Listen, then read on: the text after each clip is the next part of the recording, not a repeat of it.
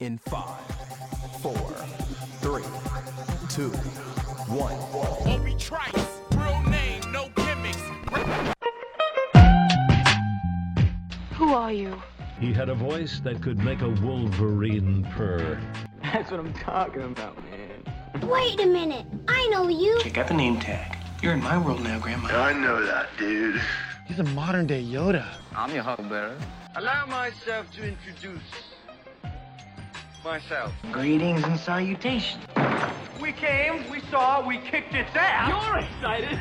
Feel these nipples. That boy's good. Mm-hmm. Good and terrible. Well, I have a microphone, and you don't.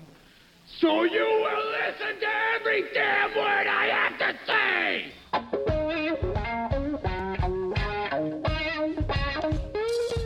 This is the Mike Rutherford Show on the Big X. Sportos, motorheads, geek bloods, wastoids, dweebies, they all adore him. They think he's a righteous dude.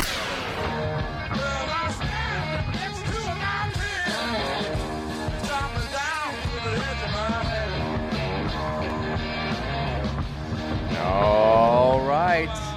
All right. All right. Welcome into the Mike Rutherford Show. It is Friday, April 29th. We are live at Oxmoor Ford Lincoln here in the heart of St. Matthews, right off Shelbyville Road. Stop by and see us. Check out what Trevor Kelsey's wearing, and then buy a car. It's the best combination in Louisville. It's the only way to spend a Friday. Cars and Kelsey is what we're calling it. Come on out and see us at Oxmoor Ford. We're going to be here until about 540 at which point we're going to hand the baton over to Nick Kern and company with the Louisville Bats. And it's a big night for the Bats. We've got uh, not only are we taking on the Columbus Clippers, Oh, always huge rivalry, AAA baseball, Bats versus Columbus, but we've got Luis Castillo, Reds ace, rehab assignment, starting tonight. He's going to be on the hill for the Bats. Come on out and support El Padrino. We love the man. We want him back as a Red. We want him to hopefully lead the Reds to more than three victories for the entire season, but that's where we are right now. But we're here. We're talking Cardinal sports. We got plenty to get to. Hope your weekend is off to a fantastic start already. If you're stuck at work or on your way home, thanks so much for spending some time with us. And if you want to text into the show, we love hearing from you. It's your damn show as well. 502 414 1450. That's the Thornton's text line. We'll be reading your thoughts, your questions, your comments, your concerns, your topic ideas, your reactions, all that good stuff for the next three hours. We love Thornton's. Download that refreshing rewards app today. It's going to save you money at the pump every time you need to fuel up, and you've never needed to save money at the pump more than you do right now. Refreshing rewards app. We love Thornton's. We love Kelly Leonardo. We love Alex Kepper. We love Trevor Kelsey. TK, we're on remote here. You're looking glorious. You're shining in your Big X polo. You look fantastic. Do you feel fantastic? Couldn't get my AJ Green jersey quick enough. Or AJ Brown jersey quick enough. I've already screwed up his You name. messed it up right off the bat. Right off the bat. Now he does wear 11 for the Titans. I have still have my Carson Wentz number 11 jersey. I could have maybe just put like a piece of paper over Wentz and put Brown on it. Come in with that. I mean that that was the only thing that made it nice after your uh, Lions just almost ruined my evening last night. I did. So the funny thing about that was, I watched the start of the draft, and I, I see the Lions. They get Aidan Hutchinson. Sure. No shock. Yeah. No shock. I'm, I'm excited about it. Cool. Right when I've got to go put Virginia down is when the bleep kind of starts hitting the fan, like when the madness starts at the draft. And so, like, she's especially difficult to get down last night. And it, it gets to the point where, like, she's wide awake. I put her in her in the bed, and I'm doing. I have to do the thing where I, she wants me to lie down next to the bed on the floor and sing to her, and she's got her back to me, so I can't tell if she's asleep or not. So I'm like checking my phone as I'm singing "Twinkle Twinkle," and I just see like your text, and it's it's like all these people hitting me up and be like, "Oh my god." You guys just took TK's boy, like the, the guy that the guy that Trevor wanted, yeah. spent the entire radio show today talking about him wanting the Eagles to draft. The Lions traded up to take to take Jameson Williams, and I'm like, oh, here we go. And then I see you respond to something else, like happy with a text, and I'm like, well, what happened now? So I, I'm missing all the action. I'm trying to follow on Twitter as much as I can, but it kind of sounds like, and you never know for sure, which is why I said I'm not the biggest NFL draft guy in the world, but it kind of sounds like sort of hit it out of the park last night. I think night. we were the winners. Uh, I mean, it's. I mean, you could say the Jets a little bit because they had them three picks opposed to you know, more, which is obviously getting more. You got two. We got kind of two guys with one of those picks being AJ Brown. But yeah, I think uh, I think it's safe to say. I mean, not only that, did I mean you talk about fleecing on a trade and in your division with the Vikings. I mean, you gave up nothing. I know, up. I know. Nothing. I have a couple Viking friends that text me like I'm done. I'm like, I mean, our, he's like, I thought we were okay with Zimmer once we got rid of, you know, Jeff Fisher 2.0 over here, that we were going to be back. Now we're just giving up. You didn't give up a future first rounder to move up from 32 to 12. By the I thought you were taking the kid from Notre Dame, and so I was still confident. I thought, well, real quickly, by the way, I I already messed it up. I called Luis Castillo uh, El Padrino instead of La Piedra, which I, I I've done twice now. El Padrino was Pablo Escobar's nickname. I did it I, last mean, I thought that was Dennis Martinez. That was El, that was El Presidente. El? Presidente. Yeah. I, I did the same exact thing last year. I'm going to correct myself before we move yeah, on. come on, screwing up names is my shtick. But I thought when when I heard that the Lions were trading up, everybody was like, "Well, they're taking a quarterback. They're going after Malik Willis. They're going at like," and I was like, "Oh, I this th- this seems not great." So instead, we took a wide receiver who's not going to have a quarterback to throw the ball to him, at least for the first year. But Oh, but whole- that's okay. No faith in Goff there. I mean, I watched last season, Trevor. you know, it's the funny thing is, is this, uh, we're in the same boat. Like next year, Eagles, Lions, we're taking our quarterbacks because now we both have weapons. Just know when to get them to them. Because trust me, I, you act like you, you know I have no confidence in Jalen Hurts myself. Yeah.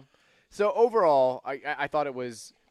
It's kind of what you want the first day of the NFL draft to be. It was a great. I thought it was a good time. I mean, we had the some little surprises. The Texans being the Texans, reaching for Derek Stingley. A lot of trades. Uh, once the once the tenth pick hit, we had uh, a bunch of trades happening with the Saints. You all, us, obviously, multiple times. Uh, the the Ravens is moving back and forth, and they, they don't know what they're going to do. Lamar apparently unhappy on Twitter about the Hollywood Brown Well, trade. let's talk about that for a second because I, I thought it was interesting. Somebody's not being truthful here because the trade happens last night. Hollywood Brown gets traded to the Cardinals, yeah, with third round pick. which, like, on one hand, who the hell is Lamar going to throw the ball to? On the other, it feels like a good trade for Baltimore because you took him, what, I think he was like the 23rd pick? 25th. 25th pick uh, three years ago. You get three years of him on his rookie contract. Mm-hmm. Boom, he's gone, and you get like the, the 20, a 23rd pick, I think, for him. Yeah. Like, you basically got three years of Hollywood Brown on the cheap and then get to pick a replacement player from him in almost the exact same slot for his a- services. It was reverse what the Titans did with us, kind of, where they gave us AJ Brown, who was a second round pick for them, and then they they used it, you know, the 18th pick. They used it to take uh, the the Burks, the kid out of Arkansas. So they kind of did the same thing. I, it was obviously yeah, Baltimore just wasn't going to give Brown the extension. But so, L- Lamar reacts last night, and is, he kind of does the whole WTF, and then he he quote tweets the announcement of the trade and saying like, "I wish we, I thought we were gonna be able to play forever," like all this stuff, like it sucks, but best of luck to you, brother. And then it comes out today that Hollywood Brown had in fact been, I don't, want to, I don't think the word was demanding, but he had asked for a trade. He wanted it, and he says, "Yeah, I talked to Lamar about this. Lamar was well aware of what was going on. so either Lamar is playing coy last night to try and I don't know, make the Ravens organization look bad because he's in contract negotiations, or Hollywood Brown is talking out of his ass today. Like neither, like somebody is not being completely upfront and honest about this whole thing. I mean, if, if anything, it's probably Lamar's maybe feeling a little guilty because the money he's going to be getting is probably one of the reasons why they can't give the same money to Hollywood Brown. I mean, you see the money receivers are getting right now. AJ Brown, for example, got a four-year, hundred million dollar extension from us right after the trade. You see, by the way, if you if, if for teams that are mad that receivers are getting this kind of money, you can blame uh, the Jaguars for this. They opened up this floodgate by having to pay triple for for Kirk to, just to come down there and play, and now it's making everybody want the money. But that's that's obviously probably what it is. I mean, they looked at Brown and says, you know, he's going to want these, you know, hundred million for four or five years, like everyone else is wanting. And honestly, I don't think he's worth it either. You just move him. If Arizona, I mean, you just got a first round pick for, you know, if Arizona, you gave it up for just renting a player for a year, or I mean, if you're going to resign him in Arizona, that's fine. It's uh, not, it's a good move probably, but it's an even trade. But I mean, uh, it's a good move for Baltimore. They didn't give, I mean, the third round pick and and a guy they were probably going to let go after one year who only had 1,000 yard season was inconsistent all three years to begin with. Yeah, I mean, and when they, I think I don't think they, they took a wide receiver at the pick they they had. They took a defensive player, I believe. We've got a, a couple pieces of, of news just coming across the wire here. One national news, one related to our interest here as, as Louisville fans. Um, first of all, I don't know if you've seen this. Probably not. Trevor Bauer. Oh, is he suspended again, or they they, they pull it? Uh, he has been suspended for 324 games, Which is really weird because two full seasons. and I, not to get put, but he, th- th- th- there's no there's no case to it. How is he still suspended? It's 324 the courts, games. courts months ago said it was false claims. He's, he's got. Well, they didn't say it was false. They, dropped the charges. They dropped the charges. They said that you know lack of evidence was what they said. Okay, so why is he still suspended? Because uh, I mean, I get he's he's a you know a bleep hole, and but you can't use that as an excuse. he's definitely weird. There's That definitely there's definitely yeah. weird stuff going on. This seems a bit unless they know stuff that we don't know, which seems plausible, I guess. It, it seems a little bit over the top. Now, more pertinent to our interests around here. threw the ball from from the, the into the into the crowd. That was so it was beautiful. More pertinent to our interests around here, and I told you months ago that this is coming, and it's going to be a little bit of a, a jab to your heart, I guess. Oh, no. As a, a male high fan, based on your family ties there, Caleb Glenn, committed to Louisville, locked into his commitment, one of the top players in the 2023 class, is going to be transferring to uh, national powerhouse La Lumiere in Indiana for his final season of high school basketball. Not a surprise, really. I guess. Yeah, I, I, think I, I told you a couple months ago that this, was probably coming, coming. yeah. And then I think you checked into. You're like, yeah, it's probably happening. I, checked my sources, and it was confirmed that it was it was definitely a, very very very possibility that this was happen. This would be happening. his his family apparently they I think that they had planned on this during they didn't want it to be a distraction during his junior season. Male obviously was one of the top teams in the state, chasing a, a state championship. Ended up winning the seventh region and uh, taking a, a pretty gut wrenching loss in, in Lexington, as tends to happen to Louisville teams when they go down to Lexington. Yeah, But we got screwed. I think that his family wanted him one to play against the best competition in the country because there are a lot of people, a lot more people now than probably a few weeks ago, since Caleb's been playing so well uh, on the Nike EYBL circuit, who think that he's probably better than his current ranking in the 2023 class, and this gives him an opportunity to prove that. I think they also kind of wanted him out of the city for his final year, avoid some of the distractions that uh, can tend to plague kids in his situation. So it, it sounds like this is something that the family wanted. It sounds like it's something that Glenn believes is going to make him better. It sucks for local high school basketball to be losing a, top talent like this. Kind of used to it by now, right? I mean, You kind of have to be. It was going to be fun to have this, uh, like, sort of across the state battle between Caleb Glenn and Reed Sheppard, Louisville commit, Kentucky commit. And let's be real, like spoiler alert, Glenn wasn't going to win Mr. Basketball anyway because he's committed to Louisville. So that you know he, he could have averaged 50 points per game for the number one team in the state next year. had to to get And it- considered. Yeah. It wasn't going to happen, so this is you know maybe it's a business decision, but I do kind of that was going to be a fun kind of throwback storyline that we're not going to get now. But still, Jason Osborne last Mr. Basketball of the city. no. Um, I know there's been had been one. yeah, there's been a, there's been several recently. I think I think Quentin Sino ended up being Mr. Basketball. Who? Quentin. Oh, okay. Did, was he? Could be Might wrong, but I, I feel like there have been a couple from the city It's not a relatively board. I, yeah, I, I keep memorized, so I don't. I, I am worried. I mean, does, if you're a Louisville fan, does this worry you a little bit with this transfer? Because, I mean, No.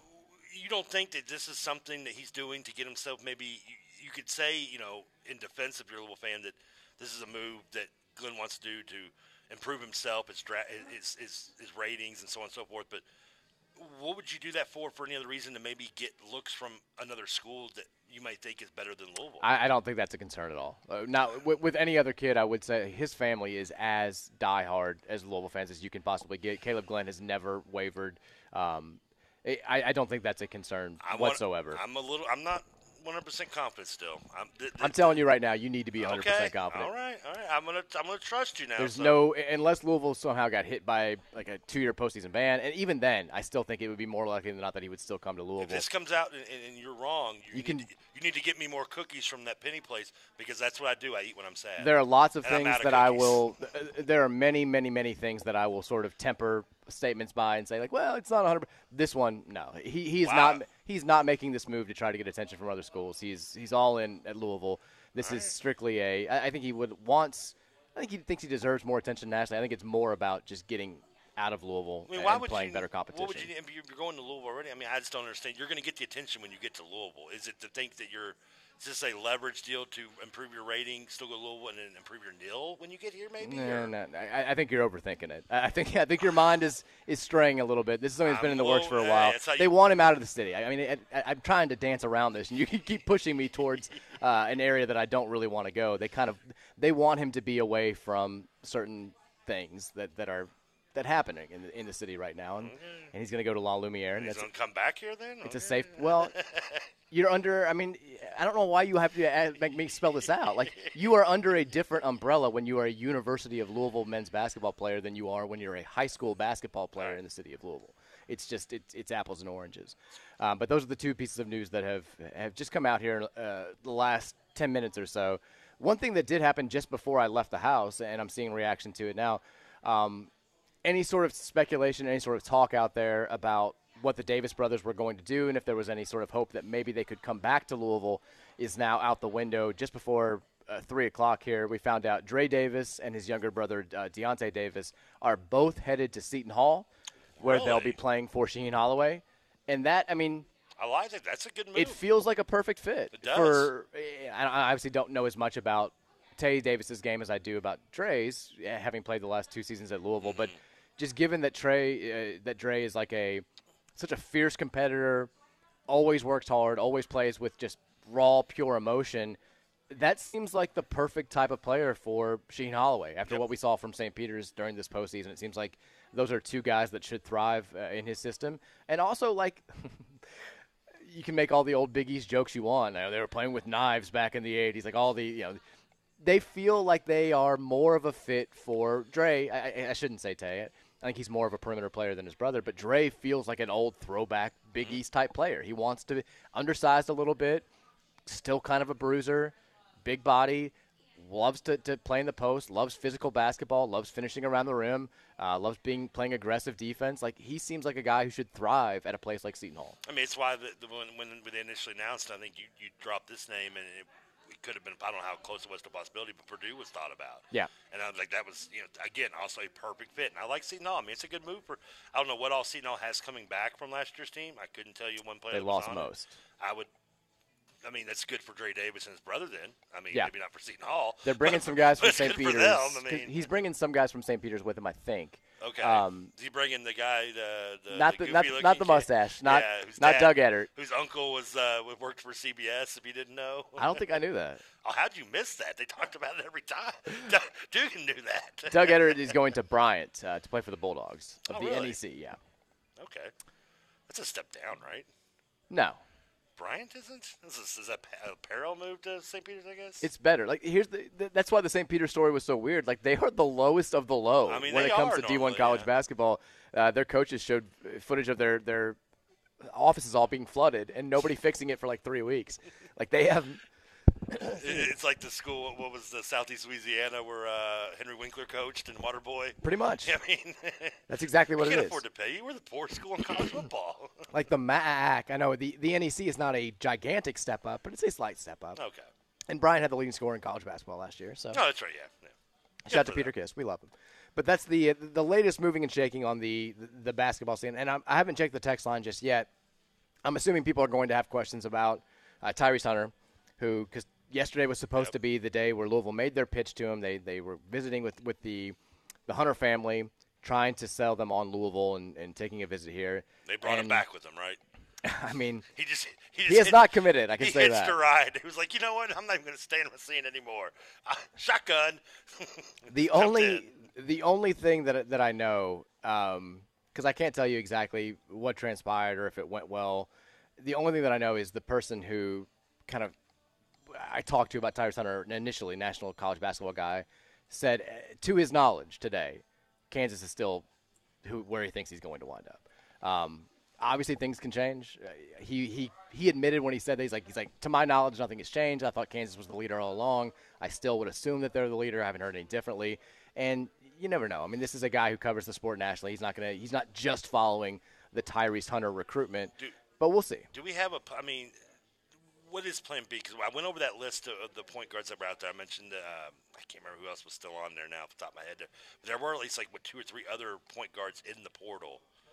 When I when I went through that list the other day earlier this week, and I don't have my computer with me when we're on remote, and so I, I don't I can't look it up real quick. But I know that they were lower down the totem pole of rankings. Yes. But it was it was two major division. Now it's going to drive me nuts. Now I'm trying to remember that. Well, I know we- we talked about um, Primo Spears from Duquesne being a guy that we had re- at least reached out to when he uh, initially announced he just committed to Georgetown today. So that's that's one off the board. And if we're being honest, I think that's one that probably was much, much, much, much lower down the totem pole if you're looking at. Oh yeah, he guards. wasn't even on the list. Yeah, that I'd, I'd read out that one day. Uh, I think the the other big name that I know, I say I say big, relatively big, that, that Louisville has been in on uh, is Grant Sherfield from Nevada, who is a, another guy who kind of is like. I don't, I don't want. He, he's more of a score first guard, six foot two. He, he can play the point, I guess. He's more known for uh, putting up numbers. He, he, if he plays the point, it would be a lot like El Ellis as far as him wanting to be at least based on the way that he's played in college so far, a score first point guard. Now he did dish out a, a high number of assists last season, but he still averaged close to 20 points per game. Um, really talented kid. I, I would be very excited if he came here. It'd be an interesting fit with with with him and Ellis in the backcourt. I think with Tyrese Hunter and. Ellis in the backcourt, it would be more straightforward. Um, Hunter can obviously make plays, but he's more of a creator than a, a guy like Grant Sherfield. But if we don't get Tyrese Hunter, that I think would be the next hopefully the next man up, and he would be another big time land if you're able to get him. Um, we mentioned yesterday Baylor Scheierman has announced a Final Ten. Louisville's not on it. Um, I don't even. I couldn't even tell you where else we're looking at this point. We Well, would have well, to. The other names I was looking at, oh, Xavier Pinson out of LSU. I think he's already committed somewhere else, Is hasn't he? committed? I mean, on two four seven it says he hasn't. If he, I I don't think I haven't seen that Louisville's even been involved with him. Yeah, it doesn't show who's involved, but I'm just throwing out. When you look at the top names at the point guard position in the portal, him, Adam, and Adam Miller, his teammate from LSU, are both on there, as well as Jermaine uh, Couisnard from South Carolina. Those are your three left point guards in the transfer portal, according to 247. And to my knowledge, Only ones left, actually, other than Tyrese, obviously. Who's the number one? yeah, t- to my knowledge, I don't know if we've been in contact with all. Like, like there's no been no reports to my Okay. knowledge that we've reached out to any of those other three guys. But I mean, I would think we would have put at least a feeler out. I mean, unless we're feeling that confident about Tyrese, which doesn't sound.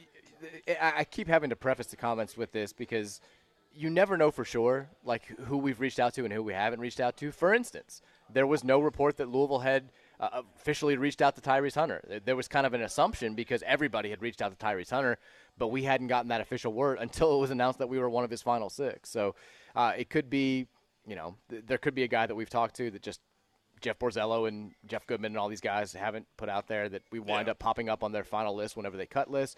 And also, let's be real, we still have a couple of days left of the portal being open. We've got today and tomorrow. Players have until May 1st to announce whether they're entering the transfer portal. And even then, this is just to enter the transfer portal while having the chance to play immediately next year.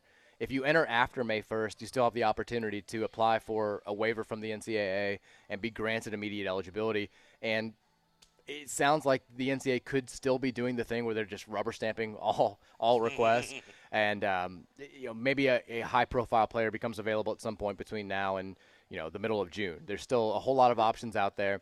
Now we we do have a little bit more knowledge about the roster today. I, I guess officially, Kamari Lands. We've been. I, I said yesterday, keep an ear out, keep an eye out, keep a whatever out.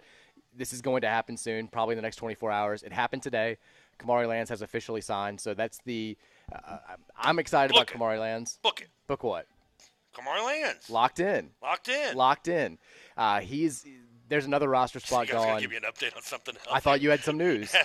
We was- just got Xavier Pinson. I was very curious to hear what you were going to say. No crystal balls for either of those three guys, too. We've got uh, we, we've got Kamari Land's now locked in.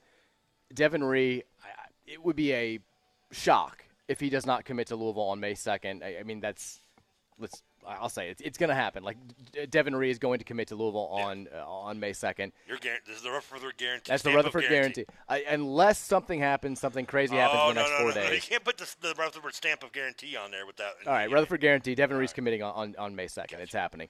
That leaves us now with what? Four available spots remaining? Hold on. It's You, got, you have six guys six coming guys back. back. Brandon Huntley Hatfield, Seven. Kamari Lands, Eight. Devin Ree. Nine. Is there somebody I'm forgetting who's signed? I, wonder if, I thought there was. And, and are we forgetting somebody? No, it's only three, I guess. Because Huntley Hatfield was was Bain's first recruit. Correct. So, so that would be that'd be just nine. So we should have four spots left. Yeah, that's what I'm saying. Okay, right, you're right. Okay, then four spots, and we have yeah. That's what we discussed earlier this week with the assumption and hypothetical that those would be three that we'd sign. You need at least now at least two wing players, and one of them being a point guard, or two or two wing players, a point guard, and then a wild card, something. Like you, you need at least. I mean, if you want to go after another big man, i.e., a Bates or something, You need more guards. but you need at least three guys on the perimeter, and one has to be a ball handler. And the only other name that I've seen that Louisville has been, I, I guess, making a play for behind closed doors that I haven't really seen reported out there, out in the open by national riders, is Jamarion Sharp, the seven foot three center from Western Kentucky, who led the nation in shot blocking last year. Yeah, most of them And- against us. Yeah, God, no kidding. And I, I think that we're still behind in that race. I, I think he's more likely. It sounds like he's going to go to Missouri, but Louisville has at least made an attempt to land him, which is interesting because we've already got a, a horde of front court players. Yeah, he's not. Unless you're just going to do the whole. I mean, we're we're getting as many guys, and which is fine. I mean, it's not a bad idea. I mean, you know, if we got you know five guys, one's bound to be good, right? I mean, that's the kind of the philosophy you're going in with it, and I mean, it's not a bad idea, especially when you don't know really what we're getting with a lot of these players. I'm with you, uh, and, and we'll, I'm very curious to see how the rest of the roster shakes up. I would love to have. I, I mean, obviously, it's for me, Tyrese Hunter's the biggest piece of the puzzle. If you get him, I think that that is a. Like, I don't think maybe I am. Maybe it winds up if he comes here and he just has a whatever season. Um, I'll look stupid, but I really think Tyrese Hunter is the guy that takes you from not fully being able to evaluate Kenny Payne's first year as far as his like coaching acumen and X's and O stuff, just because the roster's not quite there. If you do get him, I think it changes everything. I think then you're like, okay, this team can be top 25 good. Let's see just how good Kenny Payne and the staff are at working with some of this talent. Like, I, I think he's that much of a difference maker for this roster. And if you don't get him, there's still a chance to go out there and get some other guys that could make you, you know, top 25 good, NCAA tournament good. But he, to me, is the one that you just say, man, he he he checks. We'll use the phrase again. He checks all of the boxes that you need right now, that you're missing right now on this current roster. You, you, you bring in Hunter, the other three positions. I'm not even worried about being other wings. They're, they're wild card positions to me. Like you bring in Hunter, and then you can, because you still have with Lands and Reeves and and and and, and uh, and obviously the guys you got with Ellis coming back to, and even possibly you know Traynor who can play someone on the perimeter as well as Withers if you need be. I'm not worried about bringing the other three guys. If you bring in Hunter as one of those last four guys, the other three guys, Payne get whoever you want. If it's another wing guy, great. That would be probably preferable, but I'm not going to care as much. Those three spots are just get whatever you can.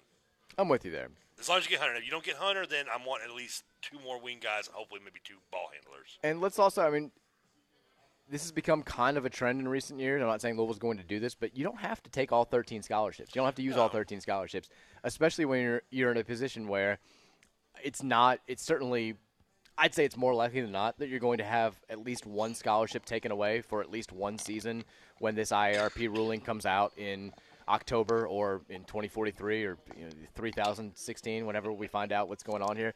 Like, it may not be bad to go ahead and, and plan ahead for that because otherwise you're and I, you, you assume you're going to lose guys anyway to the transfer portal and graduation and, and all that stuff, or just you know the, the natural basketball ways of losing I guys. you have 13 full, full scholarships next year, I would be willing to bet at least in the three or four will probably end up leaving the portal after year. You have to assume at this point. Yeah. i- i- almost every program, especially at the high major level, is losing guys uh, in this day and age. But if you wanted to get it, go ahead and get ahead of the curve and not have an au- potentially awkward decision, maybe you only use 12 scholarships, or you know, uh, who knows? We- We'll see. It's, there's still plenty to play out.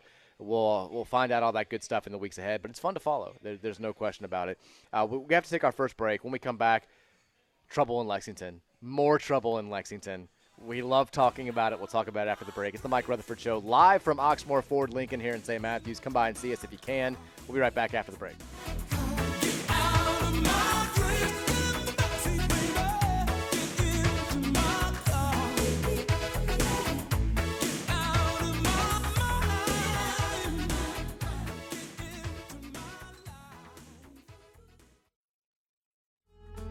You got a fast fast enough so we can fly away? We gotta make a decision. Leave tonight or live and die this way. You love this song. You love Fast Car. This is actually right one around. Is it really? I think it's because it's something to do with The Office. There, is there an Office reference to this? Oh, there, there is. I don't know why. It's the only way. That's the only reason you knew the song. The only reason he knew Chameleon by uh, uh, Boy George is because of The Office. That's that's sad. That's on Roush. Like That's- it's him and TJ. It's like they're like some of their '80s knowledge, or this is more '90s, I guess. Well, it's an apt song because we are out here at Oxmoor Ford Lincoln where they've got a brilliant selection of new Fords. And if you don't find what you're looking for, let them custom order your new Ford today, and you'll get $1,000 rebate on top of all the other rebates. Stop by and see us here. We're, we'll be here until 540. Uh, Trevor Kelsey's wearing his Friday best. You're, you're, you're dressed up. You're wearing a polo. You Yeah, look, you look incredible. I do have a. It's a New Jersey Devils shirt underneath it, though. Oh, I did. There's a hockey shirt there for you. I, I, I'm not gonna lie. I did look at the suit. I, I, I thought about pulling out the suit, the, the, the three piece today. Well, we got another one on Monday. I know, and I went to get it, and I was like, huh. I did forget to have this washed since the last time I wore it to my cousin's wedding months ago. So I was like, yeah, you know what? Let's let's see if I can maybe get it watched over the weekend. But I got so much going on this weekend. I mean, I've got draft. I've got I got to get new tires on my car, which I could maybe do while I'm here. Let's talk about that because you know last yesterday we had a It's kind of a rough start. it was kind of a rough start to draft night for you. Yeah. We, had what else went wrong? Something went wrong during the show, near the end of the show, and I'm trying to think of because you had it was, it was a bad juju. I don't know. You said it on your text to me last night, and then driving home, it got even worse. Uh, and I think you're thinking maybe where I, I timed it wrong earlier in the week. And we Oh no, early. you were you were uh, uh, Kenny Klein retiring, Oh yes, yeah, yeah. and then on top of that, we, we clearly were both sad. It was a sad show Yeah, yesterday. it was very depressing. Um, I, I did send you the text that Kenny sent me last night, which I might have framed. I mean, couldn't have made me more happy. I, I couldn't have loved. I didn't think I could love the man more than he sends me that text. And my That's God, uh, he's the coolest person alive. But then you're driving home from the the Kenny Klein depression show, and boom, tires blown. Tire tires. Ugh. Plural. I go. Uh, I'm, I'm, and on top of it, I'm just. I mean, I'm on Westport Road heading home. Like I made. I made a detour, stopped over by by, by Central Town. I actually went to go get me a little cherry limeade drink from uh, from somewhere, and they don't sponsor, so screw them. And uh, so I'm coming back. Nobody can figure out who you're talking about. Uh, he, he just speaks in riddle. it's one of seven different cherry limeade places. so I'm coming back up Westport Road. You know, I'm, I mean, I'm right, not, a couple not far from my neighborhood. I just hear this boom, and I mean, not I don't lose control or anything, but you know, I, I can tell right away this isn't good. Mhm. And I kind of cruise into the uh, there's a Valvoline across the street from my house, my neighborhood. So I kind of I'm close enough to that to where I just kind of kind of zoom into that, and they're waving me in. I'm like, no, I need you to come out and look at this. I don't, I don't need an oil change. You come here. Yeah, you come here. But he ends up, I end up just pulling in, and, and I said, I think I have a flat tire, and he just looks at me and goes, yeah. and I'm like, I was like, is it bad? It's like, is it fixed? Like, you know, I'm like, kid, like broken leg. I'm like, uh, you know, Russell, what's, what's his name? And Sarah Marshall. I'm like, I don't look down. Is it bad? Is it bad? You know, I can't look at it. And he's like, he's like, I'll take a picture. I was like, I'll get out. I'll get out. So I get out and I come around there, and the front is like flat, and the back is completely flat, uh, both on the driver's side. Ugh. And I'm like, oh man, I was like, is there? Can, I was like, can you get air in them enough? I was like, I live literally in this neighborhood across the street. Is there a way I can get maybe some air into them, just enough to get me over there, and then I'll call AAA tonight or tomorrow and deal with it. You know, I, I deal with it later. And he's like, well, let me see. So he got, and the, and the front tire was not damaged enough that we couldn't contain air. The second one just laughed at us when we tried to put air in it. Mm. And this might come as a shock to you or anybody else. I have no idea how to do anything with my car. Like I, I don't even know how to change a tire. I don't. This is why I have Gold Plus AAA. Okay. So I'm, I'm. This is like a half an hour before Valvoline's closed. I'm like, okay. I was like, could you all just put the spare on for me? And like, well, I'm, the manager's like, I'm sorry, we can't do it. It's a liability reason, I guess. We're not allowed to do it.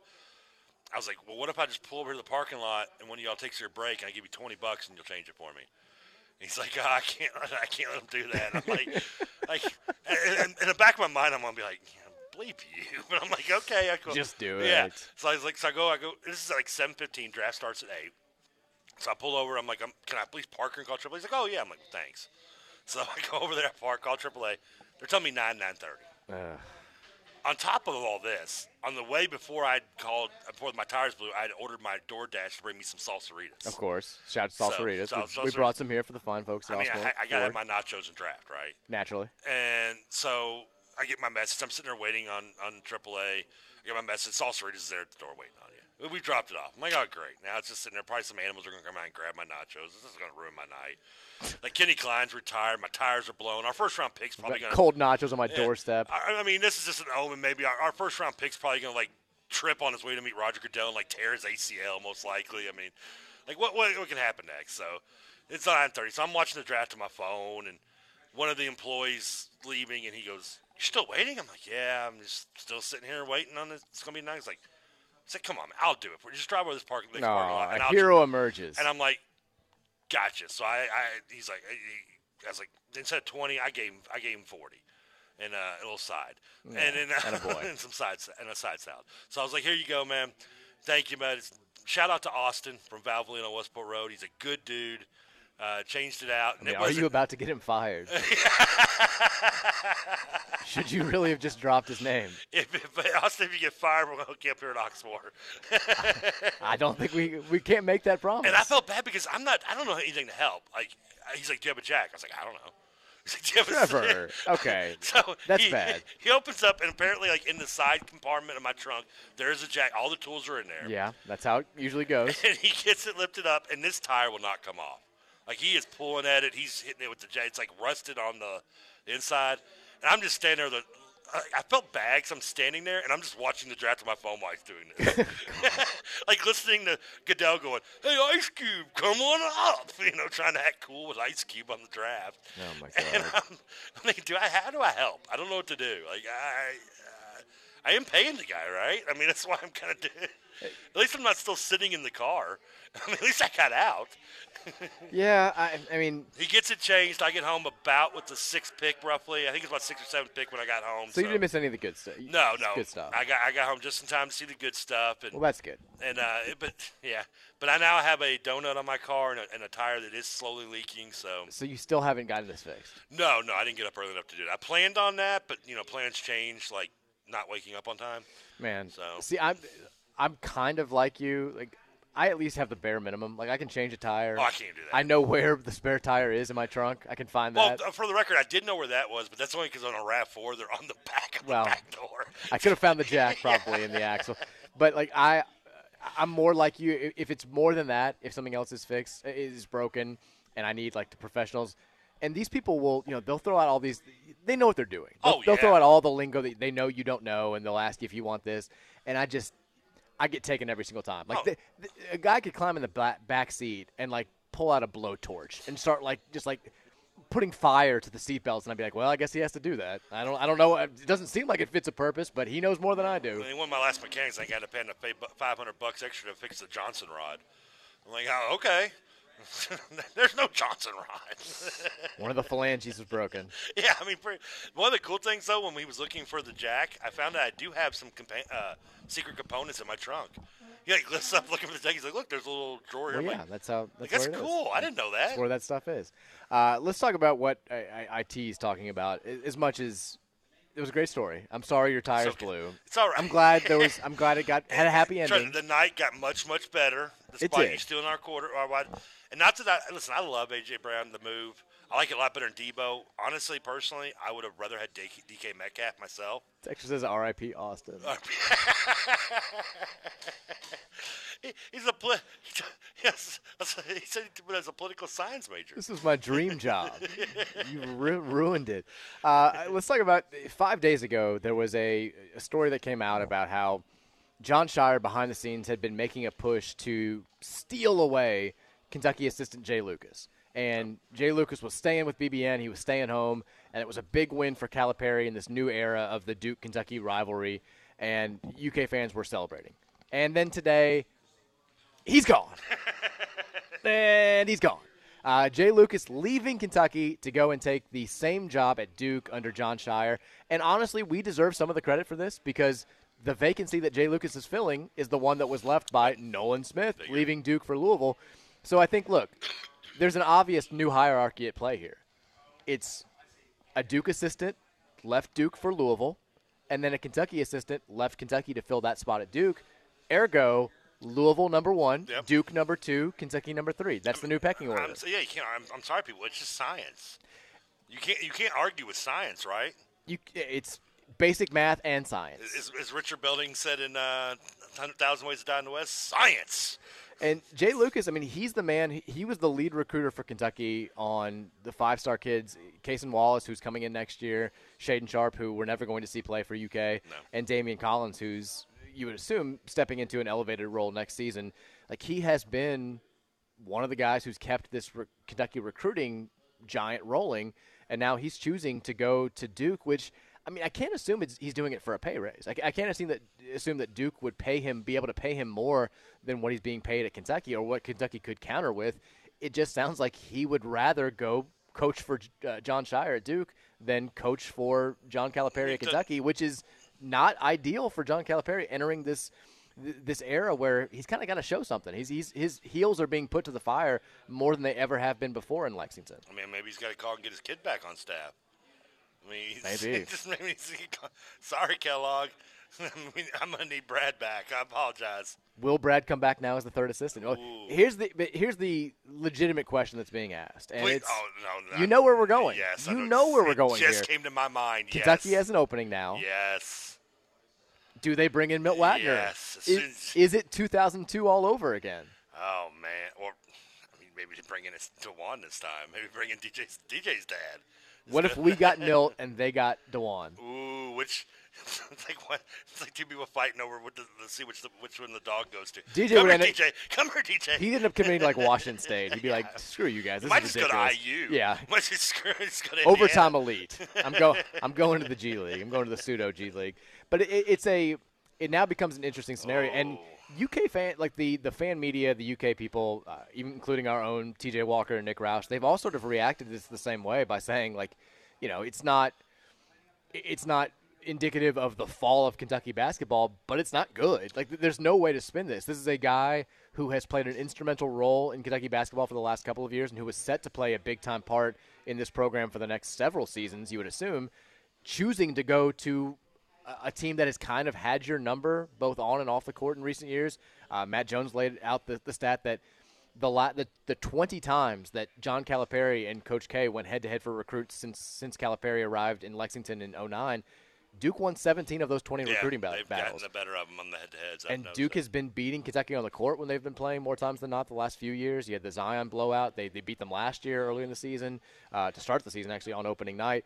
And I think UK fans, understandably so, looked at Coach K retiring and a unproven 34 year old taking over as the head coach at Duke as sort of a chance for them to pounce, a chance for them to move ahead of Duke in the pecking order. And now instead, I mean, Scheyer's got the number one and number two players in the in the current class, according to some scouting services. He's killing it in the upcoming class, and he just took one of your, your primary assistants. Like this is I mean, if not you're, great. If you're Cal, I mean, are you okay with this move because you, you're going to do it to? I mean, would you sacrifice Lucas to get DJ Wagner by hiring Milt? I can't imagine. Like I, I, I mean, it seems short-sighted, but I mean, I would be. I I know we're throwing it out there. It's a logical stone for people to jump to. Well, I eh, would yeah. be shocked if Kentucky hires Milt Wagner. I would. I still, I still think there's a, going to end up being a spot for him on U of L staff. Um, I, I can't say that with any degree of certainty. It just seems more. There's been too much smoke about it for there not to be anything when all well, said and where, done. where does Cal go? Because he only hires his former buddies, and his buddy list is very few and far between when it comes to the coaching ranks. Bring Brad back. I mean, he's, he's already brought Orlando back. I mean, brought. I mean, is Barbee Barbee's still on the staff, right?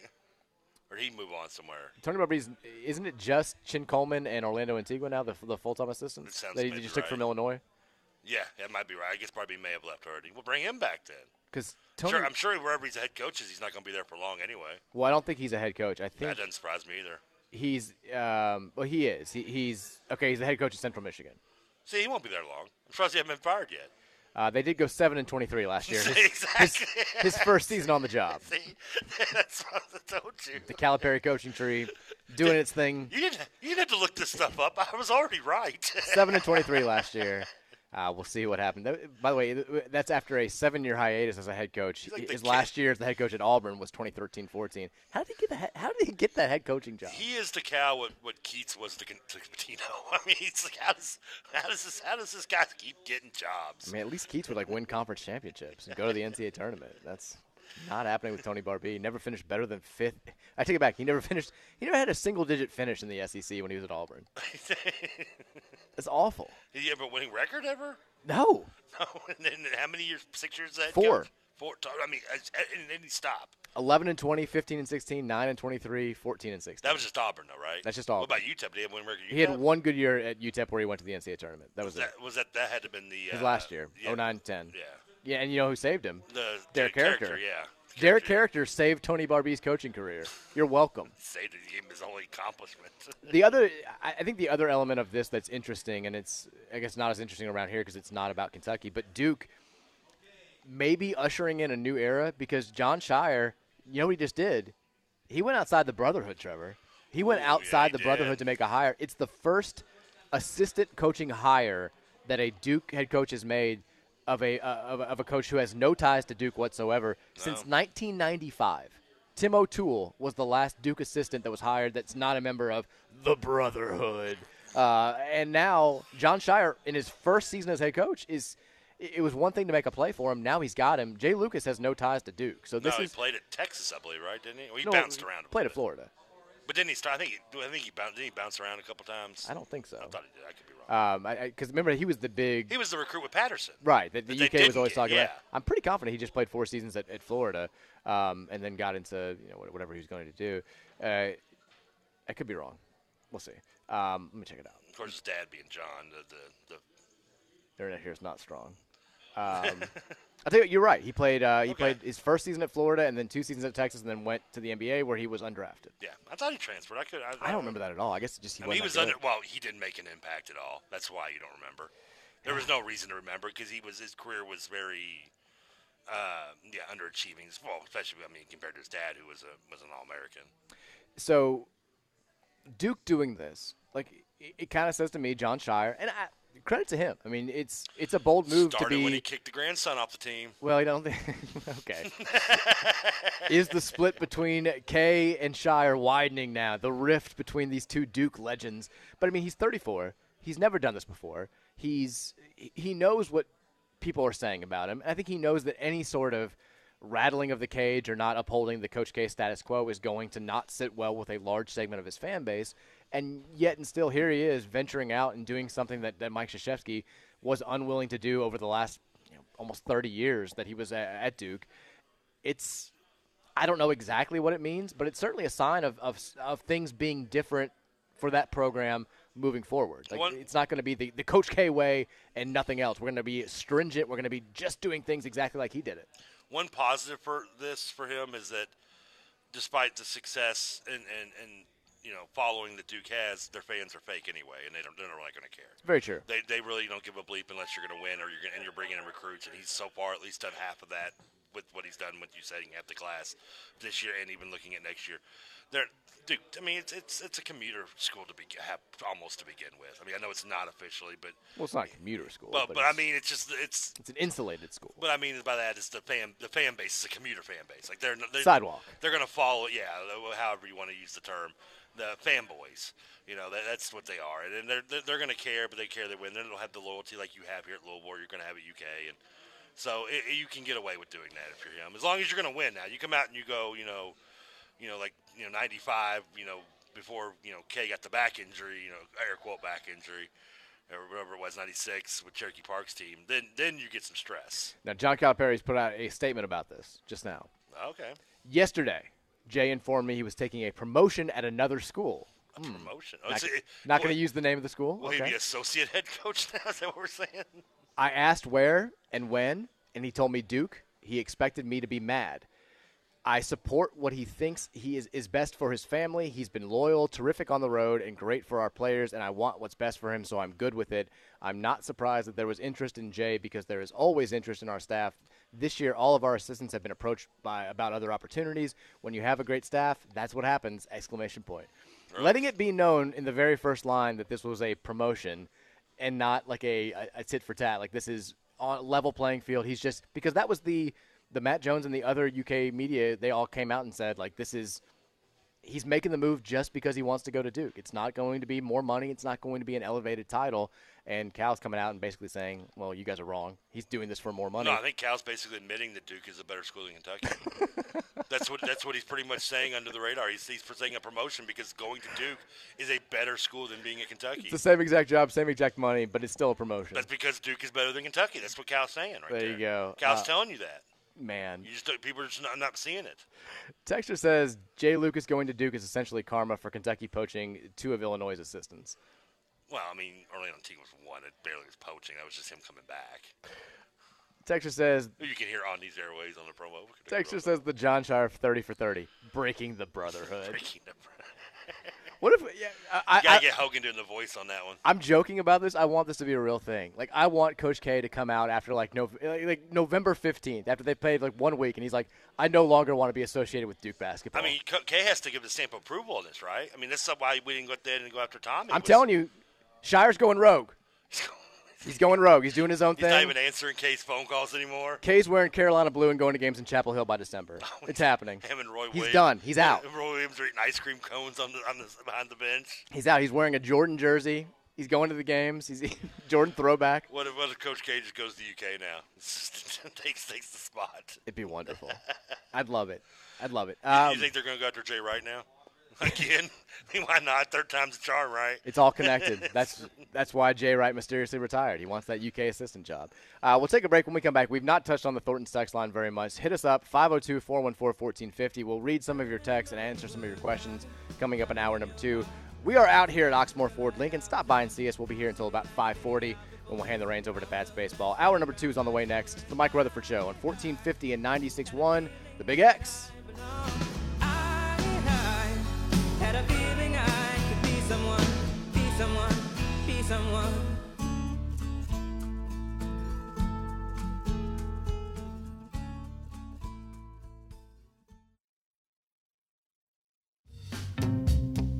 Mustang Sally.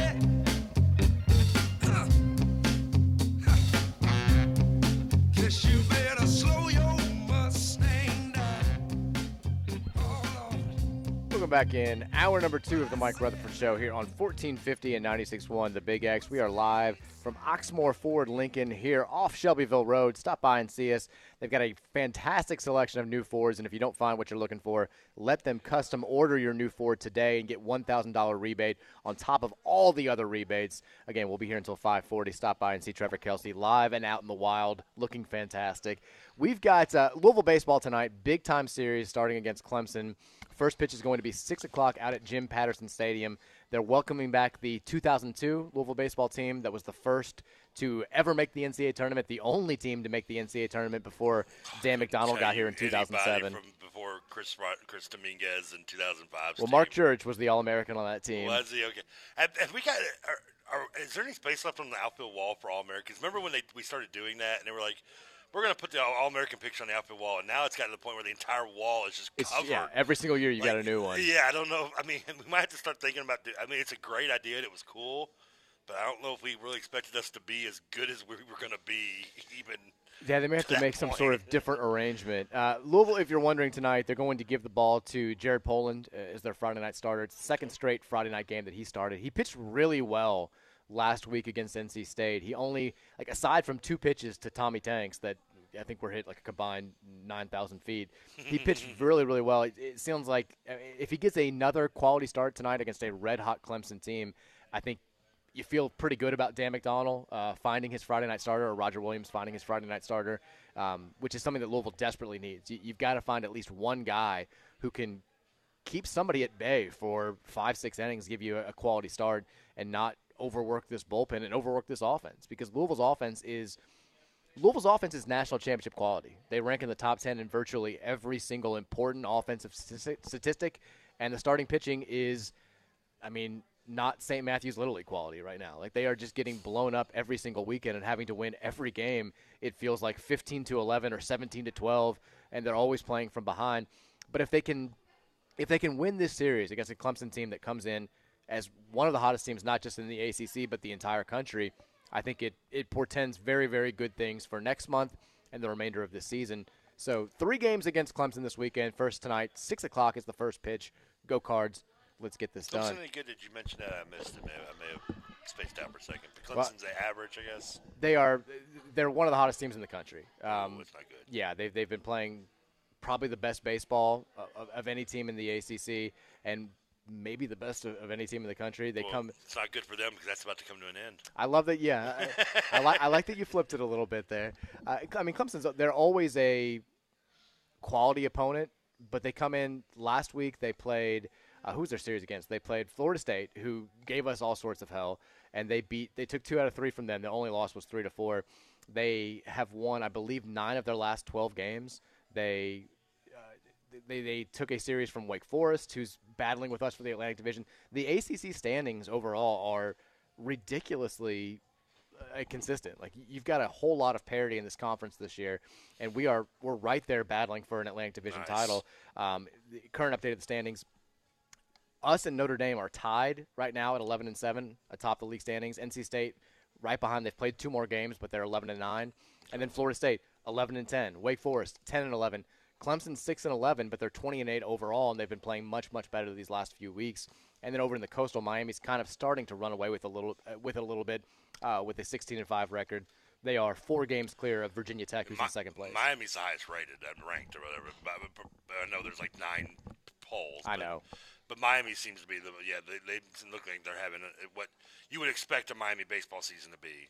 Yeah, I mean, they're number three in the country right now, Yeah, according to I the they were good. the D1Baseball.com poll. Tennessee, if you're wondering, is the number one team in America. Are they? Followed by Oregon State, uh, Southern Miss, who Oregon State won it a few years back, if I remember right. they've won it multiple times. Yeah. They've won it back to back years, and then again, I think uh, a couple of years ago. But Louisville right now is the third highest ranked team out of the ACC at number 16 in that D1Baseball.com poll. Virginia is the second highest ranked. I take it back. Virginia Tech is, is the second highest ranked at seven, and then Virginia is at 11, which would make us the fourth highest ranked team in the conference. But, but the highest ranked in the Atlantic Division. But we haven't played Virginia or Virginia Tech yet, have we? That's coming next week. We get Virginia, I think, to end the regular season. I, I think we play Virginia Tech too. Um, after this, I know it's a tough, tough schedule to end the regular season for us, but Bring them. hey, By the time if- we get to them, we're gonna be ready. We're gonna find out a whole lot about Oh, ourselves. yeah. we play we're Clemson this week, and then at Wake Forest, who's right there, Yeah, two right games middle the behind us yep. uh, in the in the division standings, and then at Virginia Tech, and then at home against Virginia to round out the season. So on one hand, right now it looks like we're not a regional host if the tournament started today, and we can season's gone by fast. we, we can improve that if we beat all these quality opponents and, and have a, a solid record. On the other, you're let's, let's be real. Let's talk honestly about this. You're not assured a spot in the NCAA tournament if you don't handle this quality competition the Yeah. right way in this last month of the season. So there's a, a lot to be gained, but also a lot to be lost here in these next four weeks. Have we? Is Coach McDonnell has he hasn't missed the playoffs back to back years, has he? Since he's been Louisville. I don't believe so. I think because the, only time he'd missed first it, year was he missed it. His, no, he won his first year. Didn't? No, that he was, went to the College World Series his yeah, first sorry, year. I couldn't remember if that was his first or second year. The first, the of. only uh, up until I think last year, the only time he'd missed the NCAA tournament was when they changed the bats and we like failed to adjust, which I believe was like 2010. Um, sounds about right. it was it was relatively early on in his tenure, and like we just he came out and said like we the style of play that we were playing didn't fit with the new bats and the less power, and so they went into this new super aggressive on the base pass. Just you know, we, we led the nation in hit by pitches a bunch, and from like 2012 through 2016, and now the the game has kind of changed back a little bit, and, and we've thought- adjusted well. I was always thinking for some reason that the, uh, that the College World Series run was the second year. I don't know why. It was the first year, 07.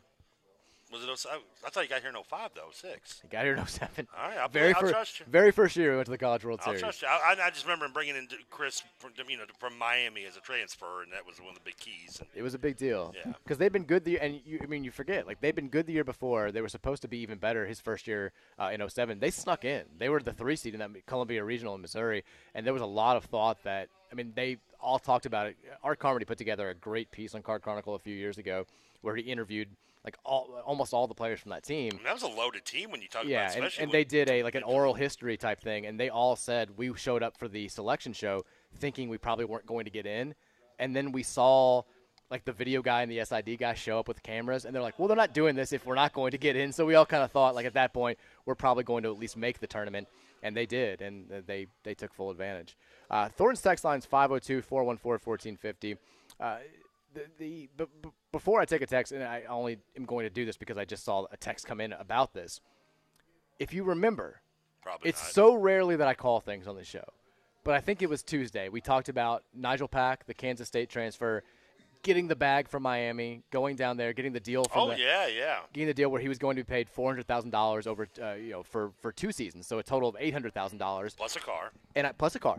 And I said, watch what Isaiah Wong does now, because he's clearly better than Nijel Pack. Oh yeah. He was the star of a Miami team that almost went to the Final Four this year. The last two years, he's been their best player. No, no question about it. He's testing the NBA draft waters, but it sounds like he's probably, you know, going to be second round pick at best. Mm-hmm. Would not be shocked at all if he wants to come back to school.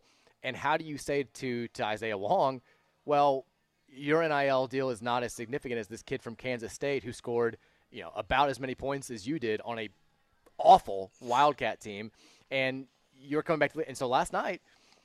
Isaiah Wong's agent, who is the same agent who represents Nijel Pack. Still baffles me that him an agent. I mean, who could have who could have foreseen something like this happening? Yeah. It comes out last night that he says, "I'm testing the waters, but if my NIL deal does not improve, I'm entering the transfer portal." And And he basically just says, "I'm up for sale." Exactly. I mean, this, this is, I mean, eh, how long? How long now? uh, I mean, how long we've had NIL now? Less than a year, and now we're getting our first real, pretty much public free Just straight up free agency. Yeah, I mean, we, we- we knew when when the NIL went through that that was going to be, you know, kind of an under the table thing, and you knew it was going to be happening, but. You know, it was going to be kind of like you know, drugs at a dead concert. You know, everyone, we know everyone's doing it, but let's just not like, make it public. Wong is like, screw it. yeah, Like, you know what? I'm done. I'm caller, hit me up. I am for sale. and coaches love this thing. And you know the cost because you have to compare it to kind of to what what uh, Nijel What's public? Pack, Well, yeah, that- I mean, that- no, that's the entire thing. Yeah. Is he saying if you're bringing in this kid who's not as good as I am, who's not a member of this program, who hasn't done anything for Miami basketball, and you're paying him less than what I'm being paid, uh-uh, it ain't gonna fly. And coaches, Trevor, coaches love this situation where they're in negotiation with a another coach who has the exact same agent because they know exactly what the details are. They know exactly what they can say. And so, th- and so this guy, uh, who what's his name, Ruiz, the the billionaire who's funding all this stuff. yeah, he owns like. He, here's the best part. He owns like a cigarette outlet shop, which, by the way, It's like, does he? uh, yeah, it's called Cigarettes to Go or something. Is that how he's made his fortune? It's, it's yeah. It's, John Ruiz is his name. Look- so he comes out last night and says straight up, which it's hilarious that we're talking about this because you're right. It's moved so quickly, but he says straight up, Isaiah's under contract. We don't re- we don't renegotiate. Was his exact statement. And you know who would like to take Isaiah Wong? the Louisville Cardinals. I mean, we talk. What did we talk about a second ago? We need a perimeter guy with like a ball handler to go with him. He's so guy. good. He would be a great fit. I mean, of course, he'd come here and probably shoot like twenty percent from three now. I don't think he would. He's But- he's incredible, and I mean, he is also he can't go back to Miami now with this, right? I mean, unless he- they give him a better deal. But even if they give him the better deal, and that's the team chemistry. He's going to go in the locker room and say, "Hey, buddy, sorry about that. You suck more than me, so I have to owe me more money than you. Hey, let's go out there and play, though, right?" I've seen a bunch of people I mean, you- posting. he can't do it. I've seen a bunch of people posting the, that clip from with, with Jonah Hill from The Wolf of Wall Street, where it's like it's like Isaiah Wong meeting up, like like talking to this new guy on the team, where he you know he eats at the diner and he's like, I'm just I'm trying to put put it together. Like you live we live in the same building, you drive this nice Oh, car. yeah. Like, how much money are you making? I was worried of what scene you might have been referring to. There's so many. no, no, no. how much money are you making? Like that that has to be Isaiah Wong, and now he knows exactly what Nijel Pack's getting paid, and By the way, cigarette racing is what that guy owns. props to him. We can't, but it, so I guess he wouldn't be any good with us because Kentucky and Louisville that they put a restriction on things like uh, the nils for places like cigarette tobacco sales, didn't they not? I not to my knowledge. I know, I know. Mitch Barnhart did when Kentucky came out. They they basically said you can't do alcohol, and you can't do cigarettes, and Well, whatever. Mean- I'm sure that'll change. Yeah. If I'm because Miami's clearly been the biggest player in this so far. You know, they signed. I don't. Do you know who the Cavender twins are? yeah, I, I only know it because when they signed, it was I saw the, the tweets about it. Other than that, I wouldn't know who these people. So are. if you don't know, they're they were they're twin female basketball players uh, who had been at Fresno State. They have like 18 million TikTok followers and Instagram followers, and not shockingly, they're they're attractive female basketball players who are pretty good. But I think the attractiveness is probably the bigger lure. And so when they entered the transfer portal, everybody knew that they were just trying to get a significant amount of money. And guess where they wound up going? Miami. Miami. Miami gets the kid from Arkansas State that UK had thought they were going to get The same guy we talked about is the one that's paying all these people. by the way. Exactly. Yeah, he's John doing it all. Ruiz, he's, he's making this happen. So here's what I'm doing. If I'm the parent of a kid who's like a five star prospect right now or a highly touted transfer, Miami's going on my list because that ups the value right there. I'm saying I'm choosing.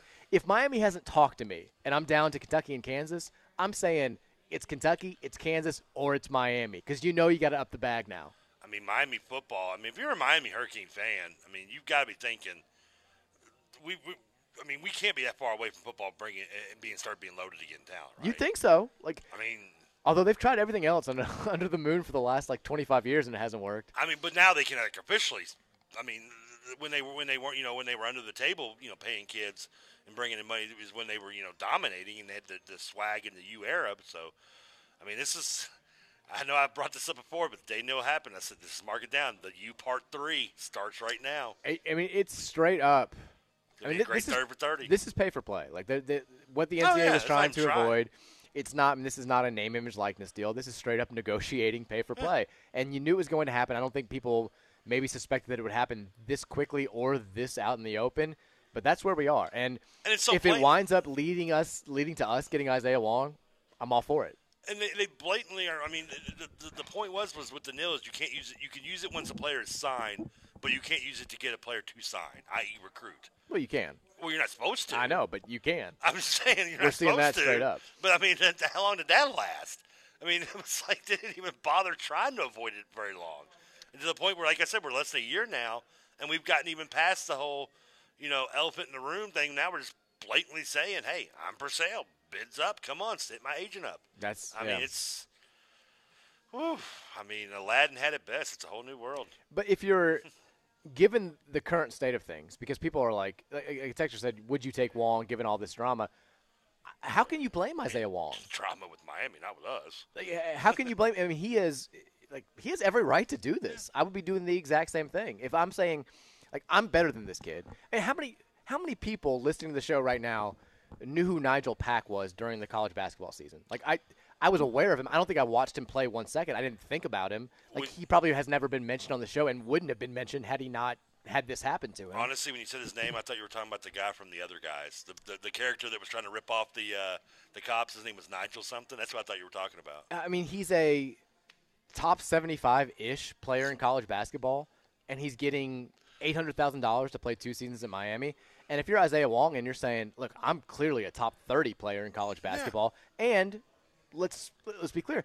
I've been doing my thing at Miami for three seasons. I just led us to our best, I, I'm, I, our first appearance in a regional final in the history of the program. I was the guy who made that happen. And you're telling me this kid from Kansas State, who's not as good as I am, is going to make. Uh, we don't know exactly what Isaiah Wong's getting, but he's under contract according to John Ruiz. He's going to make more than I'm making. No, uh, that ain't gonna say. I, I, I'll, I'll take my skill somewhere else. I, if this is the way it's going to be, like I don't blame him for Like trying he, to leverage he, this. But being the fact he's under contract, if he does leave and go to another school for no reasons, can said player, can the guy at Miami sue him for breach of contract? No, because that's not how it works now. With with college athletes, the NIL deals. If you leave, if you transfer to another school, everything just evaporates. There's no like you can't put in What's contract. the point of the contract? well, it's only the contract can only be enforced if you're at the school that you're that you're signing with, that you're signing the deal for. If you break, like, there's no like once you transfer, everything just evaporates. It's done. It's clean. Well, I hope these guys aren't paying the money up front to these athletes. Then I hope they're making sure they wait till the end of the year. Well, then I think 'em. I think then you would have to get your money back. I- I'm sure that that's the way it would work. Like the uh, the offer, the deal, all the, the contract is only enforceable if the player performs at that school during that, that given athletic season. Um, I, I mean, you do, but like in a in a situation like remember Shaedon Sharpe got a car at UK, and he's he was driving around that Lambo around Lexington for a few months. Can't get that back. Like that's that's done. He did that. It's over. Like that was We didn't keep. He's probably just leasing it, though. I would think, right? Still, Yeah, like you, you, I mean, you got fleeced in that deal. Like Yeah. he, he didn't play a single game for UK, uh, and is not going to play a single game for UK. So it's all, it's all a very very strange thing. Um, but there you go.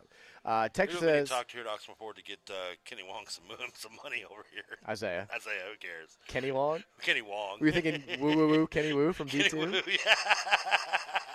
I knew you loved D two. uh, Texas says I'm having a beer for you, you for you boys in Cincy today. Appreciate it. Thank you. We need you to have if you're going to the Reds game about have a few. 85 beers. I thought they were on the road this week. I don't even know. I'll They're- be they're I'll be the- honest. I know they're playing the Rockies tonight, right? I, I've checked out. I don't care. You have you've checked out that much? They're three and 16. I Trevor. know. I know it's an 8:40 first pitch. Did you see the stats today? They rank like they're at, Oh, yeah, they're in Colorado. They're dead last in virtually every major stat. And somebody was like, "Well, you you didn't." Somebody was like, "You didn't include." Uh, uh, I, I think strikeouts or no fielding percentage. So I'm assuming they're better. The guys like they're actually tied for last in fielding percentage. So no, I mean, I guess they have three wins. The, mo- the second worst to them would be six, which is like Baltimore and someone else. I think has six wins as well. I want them to lose out. Uh, yeah, I mean, it's. I'm done. Meanwhile, Toronto won again last night. Uh, Al, uh, Alec Min- uh, who I want to tell you is going to be this year's Cy Young winner, four zero by the way. The Jays are fun as hell. I mean, we are we're half game back my, from the your boy in the Yankees because uh, they played we played one more game, but uh, just took another three one series over Boston. Suck it, TJ. Now going back down to Houston to, to take them again. We already took two out of three from them earlier this month. It's gonna be fun. I cannot wait. Um, a lot of people are, have been texting in to on say board like, the Toronto bandwagon, buddy. I mean, I will. I, I'll get there. I just need look. I need the Reds to keep me interested until like June. They couldn't even make it to like mid-April. Couldn't even make it out of the first week. I'm grieving still. I'm grieving. I'm angry. I don't want it. Whatever. Uh, a lot of people are saying it sounds like you're talking into like a tin cup. What, what are you gonna do? I am. We're on remote. It's gonna. It, it's the way it's gonna be. It's the way I sound. What, what, what- are you people making fun of my voice? That's not cool, man. That's how I sound normally. Texter says, "I'm looking at the. These are texts from I guess KRC. I'm going through the beginning. No, you gotta love the can. I saw also we, we I, I, before I went to bed last night, we had a ton of texts, and a few of them did. They were mentioning the the lines Lions taking your stealing, boy. Yeah. stealing the Jameson Williams. Who crazy to think about that? I know he went. I know he's he's listed from Alabama, but three wide receivers in a row, all three were on the Ohio State staff just two years ago. Jameson Williams just transferred to Alabama last year out of Ohio State because he couldn't get on the Oh, field really? above Garrett Wilson and, and Chris uh, uh, or whatever his name is. So I mean, You got it. Thank you. So, I mean, I know it doesn't count, but I mean, Ohio State basically had three receivers go 10, 11, and 12 in, in the draft. That's pretty that's nuts. insane. Guys know how to recruit. I mean, that's like, you know, Georgia having five defensive players taken last, year in the first, uh, this, last night in the first round. And if you want to be technical about it with that or kind of play the James Williams game, you could say six because of the kid from Florida State who couldn't get on the field at Georgia, so he went to Florida State and became a first round pick. I've got one last thing on the the, the Duke staff, and I'll go back to the text line. Both of us now, we are older than three of the four main coaches at Duke. You are significantly older than than three of them. I mean, yeah. So they've got Jon Scheyer's I- 34. I'm older, yeah, yeah. Chris Carrawell is the only one who's older than us. He's 44. And still, like it, it feels like Chris Carrawell. Like we both watched him play when we were. Who? Chris Carrawell played at Duke. Okay, then. Like we like we both watched him play when we were like not children. Like we were of age when when Chris Carrawell was was doing his thing for Duke. Jai Lucas is 33. Sorry, they got Elton John playing in the background here. Okay, let's, let's focus. Jai Lucas is 33. Yeah. Amile Jefferson's 28. Oh, Mel Jefferson, yeah, he's young. I'm, yeah, I mean, yeah. So the uh, like the no cover your ears, Kentucky fans. I could almost be Amile's dad. C- cover your cover your ears, UK fans. The brand in college basketball is Duke, and three of their four major coaches are younger than I am. Don't care for that. Don't don't like that one bit. There's not one part of me that enjoys that. I mean, that's well, Louisville. I mean, I guess our step. I mean, Nolan's younger than us, right? Yeah, Young, he's younger than me. I know. younger that. than me. Uh, by a couple years. Kenny's obviously older than me. Um, Kenny's older. Um, how how's the, the Oregon guy? I don't even know. he's older. He's got to be. Yeah, he was. Yeah, he was doing college. I think he graduated college in 2000. Yeah. is what it said. And then um, That's not. He's not that much older then, because I was. I graduated high school in '98. So I mean, I graduated in 03. so I would have been technically, if I'd gone straight to college, theoretically, I would have said 02. So he's got to be. He's got to be in his early 40s. I didn't like when because when David Padgett was the interim, I'm like four months older than David, I think. I'm older than David. And I just remember being like, I thought I had I thought I had like 15 years left before I had to worry about Is this. there is there much worse like when you start getting to the point where you're? And I know we're both at that when you when you start realizing you were that much older than the, the, the kids you were rooting for at U of L. Like I know we've we've passed that. It does change things, It- yeah. It, gets weird. It, get almost like yeah, because when you're growing up, I mean, you're eight, nine, ten years old, and you're looking at these 16, 17. They they don't they don't you know they don't feel like they're seven years older. They feel like they're you know adults. They're heroes. Right. You know, and then you get to very quickly you start realizing, man, I'm I'm ten. I could be this guy's. I could babysit this kid. I could. I mean, there's kids now. I mean, I could be their. I'm gonna be the dad. You could. A different dynamic for sure. Oh man. Uh, I says might I- be. You never know. Says I'm joining the show late. Most importantly, is the RB streak still alive? Now we are at remote. Does that count? I mean, I think it kind of does. You I mean, you Trevor does not. You don't have any food though. I mean, I don't, and I'm hungry too. My stomach's actually starting to growl a little bit over here. Uh, I mean, here's the thing. I had to. I, I'm driving on a donut in a, in, a, in a tire with a leak on it because of last night's incident. Uh, as a result of last night and the delay, I had to go. I had to wait till the day to get the equipment from the studio. So I mean, I had to go all the way up to Southern Indiana and pick up the equipment and get down here in time to get everything set up. So I didn't have time. To, I didn't have time to stop and get like a soda. I went into the concessions, the the great uh, customer lounge they have here, which is really nice, uh, and picked me up some Gatorades in the machine for the show. So, I mean, yeah, I, I think I think we should get like a pause on the on the streak maybe. Otherwise, it ended at what thirteen? Ooh, unlucky thirteen. Yeah. Last night, yesterday was thirteen, wasn't it? I think so. Yesterday was 13. Yeah. Yeah. Should we let the Texans decide, or, or what, what's the? I mean, I, I don't know. Are you gonna do a poll on Twitter? Does does the streak count? This is we're on remote. Um, I am. I, I'm just now reading Hunter Dickinson, who's going back to Michigan. yeah, he Michigan announced big that. guy, the center. Yeah. He's calling out Texas Tech coach Mark Adams. Why? I, think this has something to do They with play in the tournament. Did, no. no Terrence Shannon. I think this is about because Terrence Shannon just announced today, former Texas Tech star, that he's going to um, Illinois. Okay. And there had been some rumors that he was going to Michigan, but he picked Illinois. And so Hunter Dickinson tweets at Mark Adams and says, "At Coach Adams, TTU is a coward. How are you going to deny a kid the chance to play where he wanted to go? Were you really under that much pressure by your boosters to not sign off on him to take summer classes there to be able to graduate even after he announced he's not coming back?" He then goes on, "You should be ashamed of yourself for using your power over a kid to prevent him from going where he wanted to just because you wanted him to stay at your school." Recruits and their families know that if you go to Texas Tech and don't like it, you might not be able to go where you want. Two things. Whew. One, Whew. one Dickinson. Spicy. One, I, I'm, I'd be curious to see how much. I mean, does anybody block anybody from going anywhere nowadays? I didn't think they did. Or if they, even if they were allowed to, I didn't think they did. Two, Hunter Dickinson. I, one thing annoys me is people try to use social media to call people out publicly. See, that's a private. How else thing. can he do it? call the guy? Call. He's gonna call Mark Adams. Yeah, call Mark Adams. I think this is fine. I'm no, I'm not. I'm not okay with that. That there's a reason why you probably choked Hunter Dickinson because you have no spine. What do you mean he choked? they, they give me the second round. I mean, he's a pretty good player. Yeah, if he's that good, go to the NBA. well, he's a good Why- college player. Why don't you blame the NBA too? I'm not a big fan of the the, the public shaming. It's not. public. I mean, I think it's him expressing an opinion. Like I think that's no, he's, that's he knows fine. what he's doing. He's trying to call out. You think Mark Adams is going to take a call from Hunter Dickinson? No, but but he's gonna he's trying to get him. He's trying to get social, the media mob after him, and that's what he's trying to do. Why shouldn't he? If he thinks that this is the wrong thing that's going on, If that's if there's truth to it. Sounds like he thinks there is. If he thinks he like, what's wrong with trying to get some people What, what behind if your it turns out it's not true? Then what, what's your opinion on it? Then that he's just making stuff up. yeah, then he's doing yeah.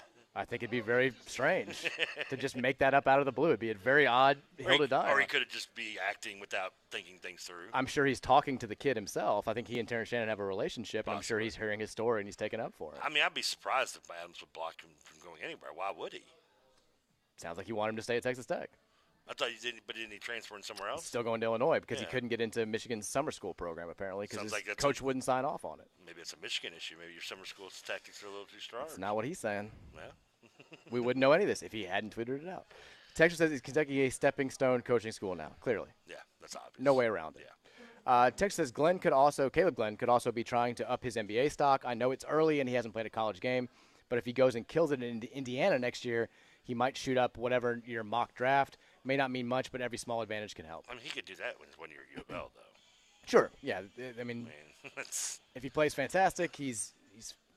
I mean, either way, either doing. way, he's got to go pretty much go to college for one year. So I mean, Texture says Trevor defending Trevor Bauer. Yikes! Just because it wasn't enough to prosecute in the legal system doesn't mean there isn't enough to suspend him. not for two years. That's that's I'm kind of more on your side there. Like I, I think if like when it was still questionable. I get it, but when now that everything's been dropped and been for a while, if the because the details that are out there right now, like they're they're they're weird and gross. Don't get me wrong. Yeah. But they're not worth a two year long suspension. And if if if Manfred has more information than we know, he need, he needs to be pretty transparent about that. Like you need to, to put it out there. You can't just suspend a guy for two years and say like, well, you guys don't know everything, and like that, that can't fly. Like if no one wants, And I'm not a Trevor Bauer defender. I mean, I'm not. I mean, yeah. I mean, I, I've read the stuff. I mean, it was. I mean, the dude's obviously goes by the beat of his own drum, but There were some stories in Cincinnati too. you know, I'm sure there's been stories all around. And listen, but the thing is, if no one wants to sign him because of the issues, then that's one thing. But to say you can't sign him,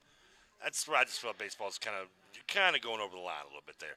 And if there is a reason why they're saying it, then yeah, then, then tell us. There's Right. there's something. I mean, you can't just keep it private because otherwise it's just making you look like bunch of bullies. New stuff has has come to light, man. New stuff has come to light. And I'm curious how whether that could be because Trevor Bauer's at the point where he's now suing the woman because of this.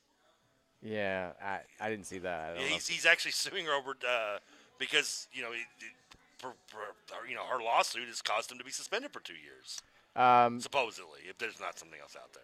Texas says an Arby's NIL deal will seal the deal for will seal the deal for Hunter. We, I mean, now do we lose it because you've broken the streak? in my defense, there is not. Well, I guess there's an Arby's around here. It's a little farther down. It's too late. It's done. it's over. Um, I At the what, break, I'm going to Arby's. I might not be here at the beginning of the next segment. I tell you what. Let's, let's take a break. Trevor won't go to Arby's. It's not going to happen. There's no No. way you can make it back in four minutes. But We'll- I am sneaking out for a cigarette. We'll read more of your text coming up here after the break. It's the Mike Rutherford Show live from Oxmoor Ford Lincoln here on 1450 and 96.1 The Big X. Ha!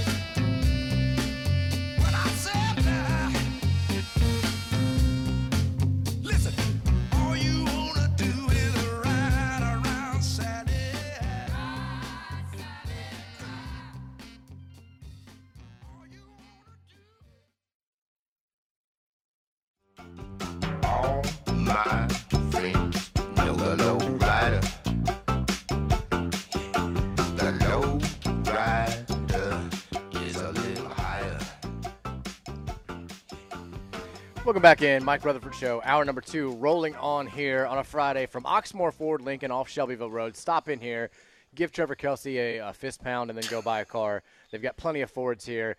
Everything you could possibly desire. They got trucks, they got cars, they got everything. It's it's a fantastic showroom. We love it here. We're having a blast. We brought them some salsaritas. What better gift can you have on a Friday than salsaritas? Trevor's had it, I think, 17 days in a row now for dinner. Close to. He's got a time-tested rotation now. Arby's for lunch, salsaritas for dinner. He doesn't miss a day. Uh, how many days has it been in a row now for salsaritas? Uh, what day was my birthday? Tuesday. So Tuesday, Wednesday, Thursday, three days in a row. Did DiMaggio have another streak You know, going on while the hit streak was happening? Yeah, I can't a lesser-known streak. yeah, it's probably something to do with Marilyn Monroe. Ah.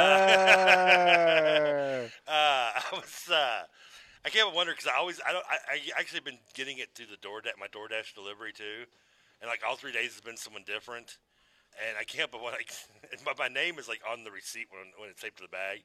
So good people saw just have to keep seeing it come up at like seven fifteen. Last three nights in a row, like, man, this Trevor guy really loves his pulled pork nachos and steak sop tacos. I mean, this guy's ordered three days in a row. Man, we've got so we were talking about the Hunter It Dickinson tweets to uh, to Coach uh, Mark Adams of Texas Tech before the break. He's already somebody quickly got to him because they've already been deleted, but everybody's going nuts about this. So this leads to a broader question. Think about what we've talked about today. We've talked about Kentucky losing Jai Lucas to Duke as an assistant. We've talked about the Isaiah Wong NIL Miami conundrum. We've talked about Hunter Dickinson now calling out uh, Texas Tech's head coach for allegedly blocking Terrence Shannon from transferring there and, and leading to him going to a conference rival in Illinois. There's never been this much national attention about college basketball in late April. So even though people have like all these you know thoughts about the game changing and you know NIL is it really a, a is free agency in college basketball a, a bad thing? Is it ruining the sport? You've got I mean Dick Vitale made waves yesterday by you know calling out and, and everybody then quote tweeted him trying to one up themselves.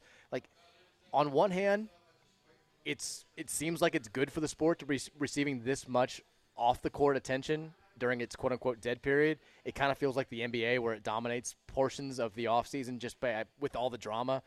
But on the other, it's certainly not the college basketball that you and I grew up with, or even the, the changed college basketball over the last 10, 15 years or so.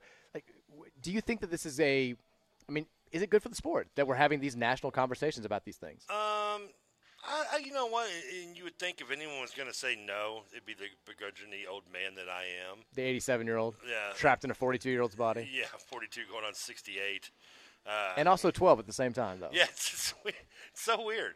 I, I hate Just ran- split the difference between your true ages. It's right there with you know how I hate ranch dip, but I love cool ranch chip. You know, you know, I, I- exactly the same. I, I, I hate I hate people, but I love gatherings. It's odd. Yeah. Uh, so, uh, uh, I, I, you know what? I think it's in the in the long run. I think it kind of will be good for for college basketball because um, now it's going to be different. It's obviously different because you've got people moving around kind of willy nilly and freely. But the fact is, is that over the last 15, 20 years, you know, these guys weren't moving around. They were just going to to leave and try to play pro, and like 80% of them weren't going to make it in the NBA. Mhm. And it was just getting to the and even with the one and done rule in 05, I mean, you still saw guys leaving after one year trying to go to the NBA that probably had no chance at making the NBA anyway because they could get paid in some way.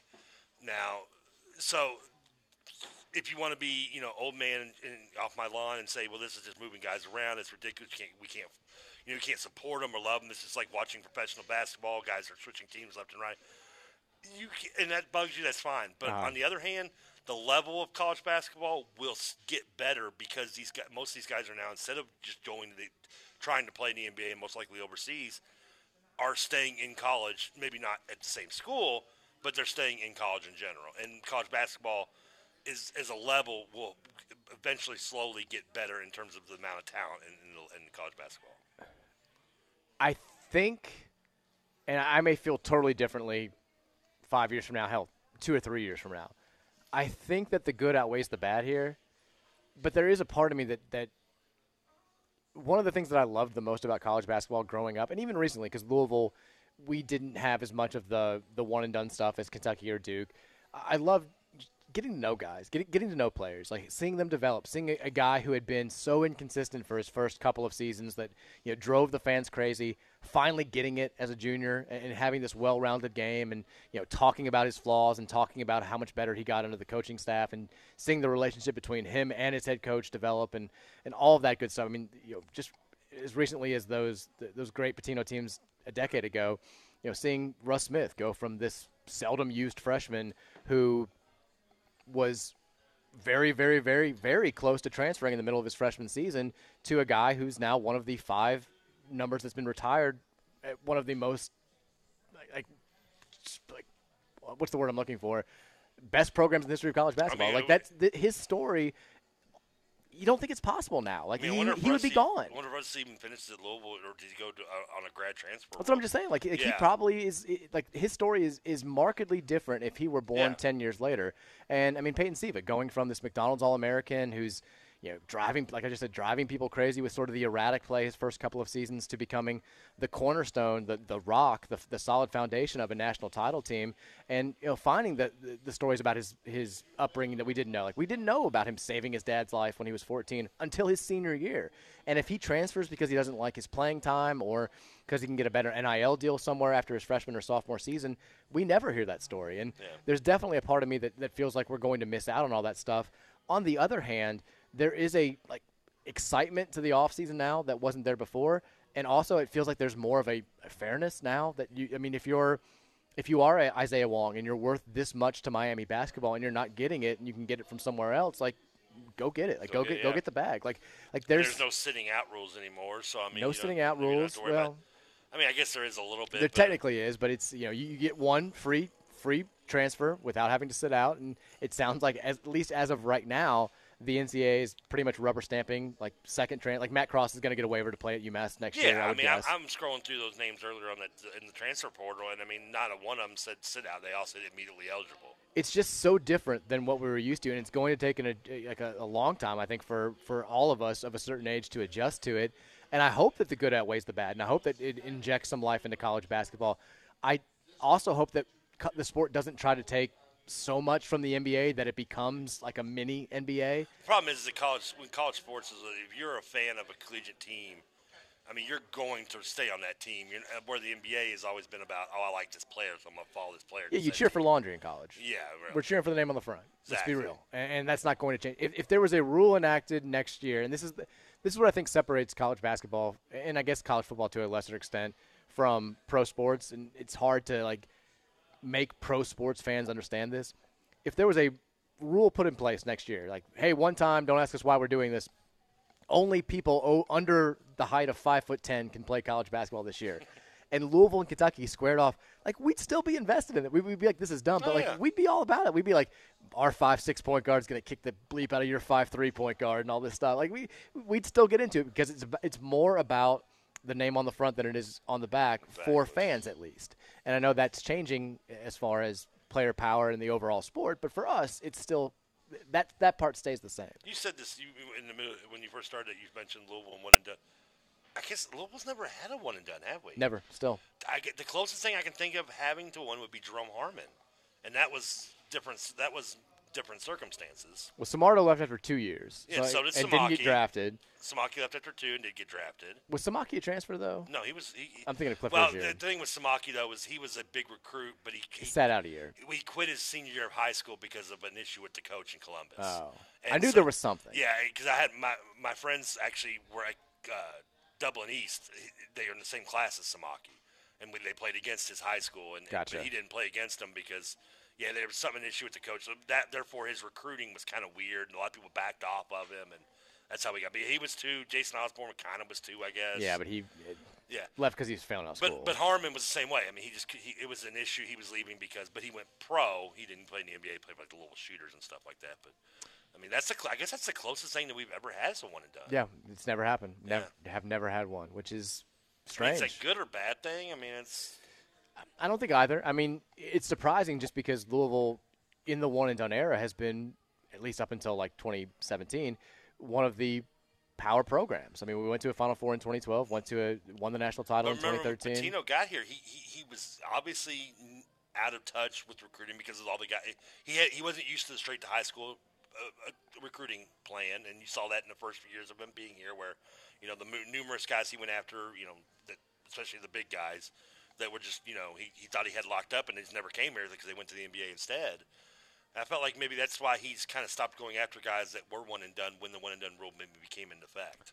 I think he I mean, he went after a few. You would think Samardo might have been a one and done, but he wasn't. and he, I, I mean, he made it a point. I think he got annoyed with everybody saying kind of what you just said, like we don't get the one and duns, we're not going after him.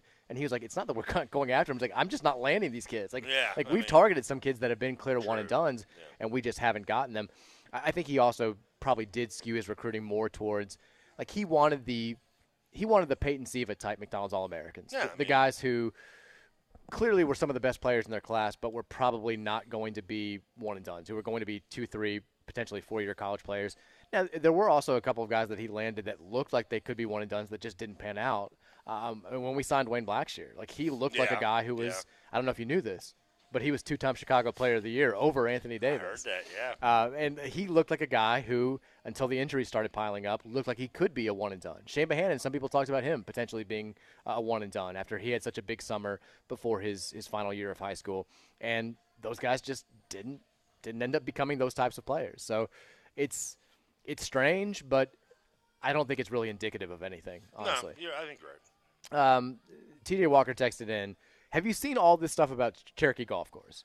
No, I don't. TJ wants to save it. There's there's- there's a big movement What's wrong with it? to turn Cherokee Golf Course into like a, a Parklands, like a with, with a restaurant that's going to be just a overall bigger part of Cherokee Park. Like just get rid of the golf course, turn into a Parklands, and put a restaurant in, in that in that land. It's the oldest public golf course in Louisville. Um, I mean, I, it was one of the, I played there in Crescent Hill when I was learning how to play golf in like sixth, seventh, eighth grade, and it was fun. And there's definitely a part of me that would be sad to see it go away. At the same time, like the, the land has been deteriorating for a long time. Is that over by the the country club, the Louisville Country Club or whatever? It's by Cherokee Park. It's Cherokee Golf Course. Okay, well. Yeah, it's, it's, it's right there. It's right there next to. It's not, just a clever, name. name. not just a clever name. Well, I've never been to the golf course, so I'm not. Sure. I, I was just trying to get a, a feel where it was in the Crescent Hill area and Cherokee area. Yeah, you can see if you're driving like towards the Cherokee Triangle, you can see it like right there on the left. Like Okay. it's that when, when you're Just don't go out that way. Yeah when you're turning left off Frankfort and going towards the Triangle, you you see the hole right there um, over the water. It's I mean like I'm kind of torn. Like I would hate to see it go away, but at the same time, I can also see that land having a better use than a nine hole golf nine hole golf course that is just in not great condition and hasn't been for a while. But I don't know. I, I, I'm TJ's I'm a man split. of the people. He wants to save save the public golf. Well, maybe He's also been pushing for uh, Top Golf uh, heavily, which we're, we're looking. What, We're blinded here by the lights. The Top Golf construction it's here, right in front of us. It's just uh, well, it's, it's down there a little bit. This the Yeah. Capital Grille's coming here. Uh, it's down there, but you see, it's coming along pretty well. And like, just uh, I mean, blinded. It's going to be terrible. Yeah, like these people, how how is this community going to adjust? Come on. TJ and Nick had me go to the uh, one of the uh, protests they held over that neighborhood. Had me drive over there to see if I could get a part of it, just to mess with the people. But I could I couldn't find a parking spot very close. I didn't feel like walking, so I just drove by a few times. I'm, I'm scrolling on the text line now, which I, I've been woefully behind on, and now it's just all Arby's. It's uh, Some people want to see it. it's all just. Texture says DoorDash Arby's to the remote. Oh, that's Texter says right after that, DoorDash some Arby's so the street can survive. Texter says the day is not over. Trevor can get Arby's after the show. I might do that still. Texter says Trevor can get Arby's after the show to maintain the streak. So see, we have almost a consensus here. The people think that the streak can, can last as long as you eat it. But, but here's the other thing. And I can't do DoorDash because I, you know my rule. I don't do DoorDash if it has a drive-through. the man must have a code.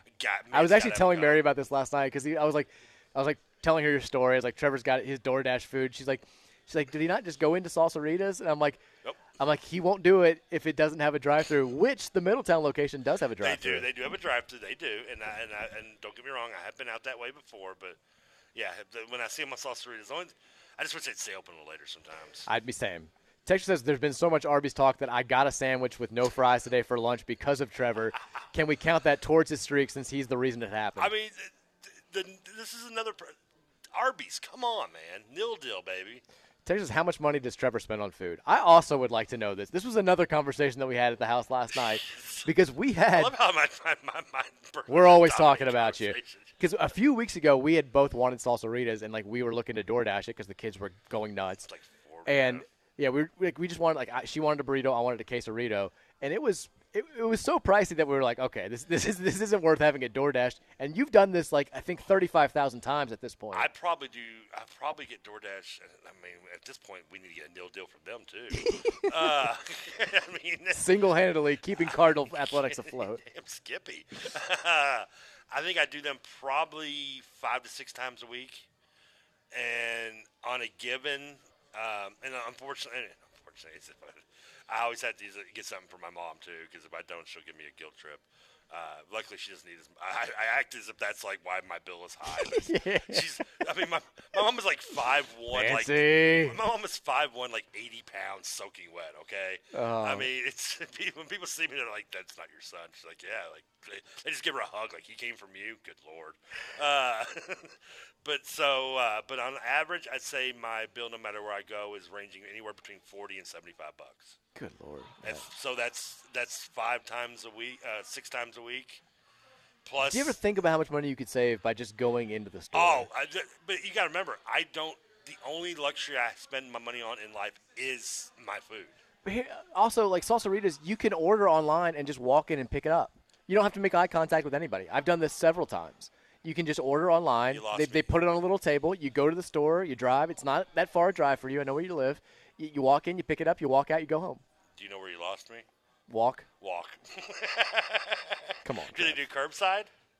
They did. I don't know if they do anymore. That's the other thing I miss about the pandemic.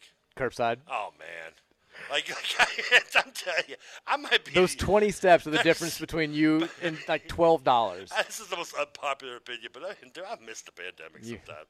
I mean, I had no. You no- were thriving. There was no traffic. I'd leave on a Saturday afternoon, and I'm just swerving through the road on Westville Road, just back and forth. I'm the only one out here. Jesus Christ. Everything's curbside. I went to the vet. They came out to my car and got the dogs and took them back. That's what in. they do. I, that made me sad. I- Like Penny was terrified. I miss this. I mean, you know, I'm glad you know, you know, we got the disease under control and everything. But damn it, I miss all the curbside. Well, they did just discover a. I don't know if you saw this.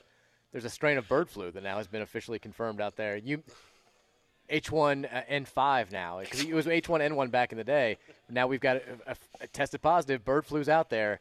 You may be you may be back in business here pretty soon. As long as you don't cancel my sports, then that's that's where you, I was I wasn't happy with it. But You're walking a fine line. You're asking Yeah, too I much. mean, but like people were all panicking and losing, getting upset about this whole, you know, everything that happened during the pandemic with being able to be sheltered in. I'm like, this, This is- was your dream. I have been trending for this my entire life. You're like the like the zombie movie with the, the, the evil person. They're like, you were built for this world. That Oh, was, that was you. You were built for a pandemic. I didn't even know the pandemic was going on until like two weeks into it. I was like, what? Something's changed.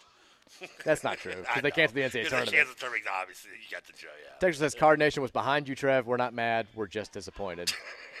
Texas says Trevor sounds like he's laying on his couch talking on speakerphone, which is fine, but it begs many questions. One, is he wearing pants? Are his socks tan? Paisley, yellow with a little disco sponge bob's dancing? Is there a bucket of KFC at his side? Are his dogs eating it from his hand when he's not paying attention? Inquiring minds want to know. Uh, the dogs would not do that. They only eat when they they're, they're given. I could put food on the floor and they won't touch it unless I point to and tell them they can have it. He also is, I can confirm, officially at this remote at Oxmoor Ford, Yeah, you're not on Lincoln. the couch laying in it. I do have pants on. Uh, I mean, not as nice as you. You got the legs showing today. I got the long pants. I'm always showing the. I'm always rocking shorts. Yeah, you got you got some pale legs, but we need to get you in the sun. Trust me, this is not. I thought I thought I, I was prefer. pale. I prefer the word alabaster. Beautiful alabaster skin. Who's got the pale legs between the two of us? Porcelain. Uh, this is. Yeah, we're, we're it's it's a pretty it's we both lose. Not to mention though, we're, really lacking the, like the dark leg hair too. Oh, I've got the Like, Irish. Feel- I've got the Irish wisp. Yeah, I mean, if you, if you walk by, you think we shaved our legs. I know. Well, you more than me, I think. Yeah. But it's bad. I do. Oh, all my hair's on the back. This always is the month where, like, in April, I would, you know, start wearing shorts to like class or like to work or whatever, and like people would be like, "Oh my god, like you, please put the pants back on." I'm like, it's never gonna get any better if I don't get them some sunlight. What do you want me to do here? I mean, the only part of my body has a tan is my left forearm from the driver tan.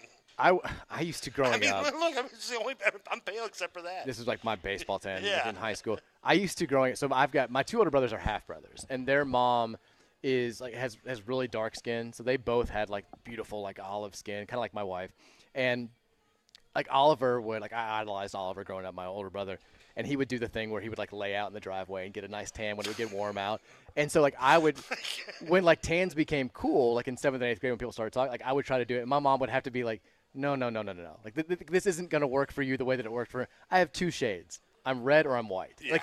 The, you know, you always hear that thing when you get burned. At least it turns into a tan. Oh no, No. It turns into a tan for like one day for me, and then if I spend one day inside or if it's cloudy outside, it's gone. You, have you ever had a sunburn? Are you kidding me? Look at me. I've been badly burned more times than I can count. What's the worst you had? I, I mean, to the point where like I can't like lie down to go to sleep. Like it's the first time that I went on vacation with Mary's family, and because they all have skin like Mary, like they're they're very dark. They spend all day out at the beach, and like you know, people like I have to lather up with sunscreen. If, Oh, I'm, if. I'm out in the sun for like an hour and a half, I've got to put like six coats on. Like I'm I'm going and going and going, and like if you miss a spot. Like that spot's gonna be bright red, and so the second day I was out there, like they'd missed a couple spots when I was getting, and like I'm burnt. Like her mom is like, I don't know what to do with you. Like I, like all my kids have have, have never had this issue, but yeah, I've been burned more time. The Smarty Jones Derby, where it rained the entire time, badly sunburned everywhere. Oh, yeah, I uh, we used to do remotes uh, outside across from Papa John's Stadium back in my, my early radio days. We had set up to stay like we this is my my, my early late twenties. So I actually had more oomph. And uh, Dugan would have me and some others. We had to actually like erect the stage and like before the show, and we'd do it. Of course, in the middle of summer. And I remember that was the year like cracked over the 27-2 game and everything. And I mean, my face, like just every every day on Monday after the weekend game from being out in that sun. I mean, I would try to wear a hat, but I would have just like from my eye, you know, my cheeks down would be burned from the, from being out of the shade of my hat bill. And but the worst, and this is why I don't like, I don't even try to tan. I would never somebody. I think I was uh, maybe eight or nine, and uh, I don't know if you remember Plantation Swim Club or not. That's where I grew up going. Yeah, I grew We up- lived right there on Colonel Drive. Yeah, as you know, I grew up and still live across the street Uh-huh, from where right Plantation there. is, and I would go to Plantation all the time. Loved it. I don't to say I was eight or nine. I fell asleep face down by the pool. Woke up numerous hours later. I've had this. This happened. high second, low third degree burns on my back. I mean, I've- my skin was bubbled. I've had something like that. It was so bad. I couldn't wear a shirt for a month. I, I, I had to, I had to miss the rest of my baseball season in, at St. Oh, God. because I couldn't put on a jersey. I mean, I I couldn't. don't think I've had it that. I've had the bubbling, but it was be, it was on my legs, and it was because I, um, how should I phrase this? Took a nap at Oaks in the infield one time, which I thought was a brief nap, but it was in a bad spot, and it was it was not great. I'm amazed at that because, and then people probably think, well, Trevor, you probably should have been wearing a shirt a fat kid. No, Trevor has no shame. Trevor, Trevor's. The, Trevor's the one fat cat was the fat kid at the pool that did go shirtless. I think listeners of the show have picked up on that, which Yeah. I love about you. yeah, It's- I have no problem. You want to you want to look and laugh? That's fine. I don't We've care. got other Michigan players now sending tweets to Mark Adams and deleting them. Like I, Russell Steinberg, my guy who I used to work with, just says, "I'm just picturing Phil Martelli sprinting through the Michigan campus, knocking phones out of the, the hands of players." Um, one quick update before we go to break. We talked at the beginning of this hour about the Isaiah Wong Miami deal. Uh, Dan Murphy, who works for ESPN, says he just tweeted this out. I just spoke with Miami booster John Ruiz, who told me that Isaiah Wong now plans to return to Miami and stick with his current NIL deal. Ruiz said he told Wong that he'd help him find other NIL opportunities with different companies at Miami. You know what this is? This is Ruiz just giving him money that's Yeah. outside of the deal. He's just going to be like, okay, well, just don't claim this. 100K. I mean, wh- how long, how long before we start seeing like shell companies giving out nil deals? probably that don't already even, happening. That don't even exist. I mean, we've gotten to the point where college athletes now are employees of the mob. There is oh, he works, no way. He works down at the docks. He look at his time clock. He's never been there. There is no way that Isaiah Wong, in less than 24 hours, went from you need to pay me more than this guy or I'm walking to okay, I'm cool with the current deal. There is no way that there's not something shady. I say shady. It's all shady. It's gonna be. There are no rules anymore. Who's the first player like Henry Hill going into the uh, uh, Copacabana, like tipping everybody, and then the girl goes, "What do you do? I'm in construction." I mean, that's That's got to be what's happening here. O- Otherwise, like Isaiah Wong's just not going to pass the ball to Nijel Pack next year. yeah. Oh man, I still think it's gonna be awkward. I mean, the fact he It's came gotta up- be awkward. I mean, it's got to be awkward, right? Rudy Gobert, he Donovan literally Mitchell called situation. this kid sucks. He said he told, basically said he suck. Pretty much where he's like he's like I'm he's like he's like I'm better than this guy. He didn't say it in as many words, but he's like you need to pay me more than this guy that you just took from Kansas State. All right, it's five o'clock. We got to go to break. We'll come back. We'll have a shortened third hour here from Oxmoor Ford Lincoln before we go to Bats baseball. Hour number three is up next at the Mike Rutherford Show. Keep it locked right here on 1450 and 96.1. I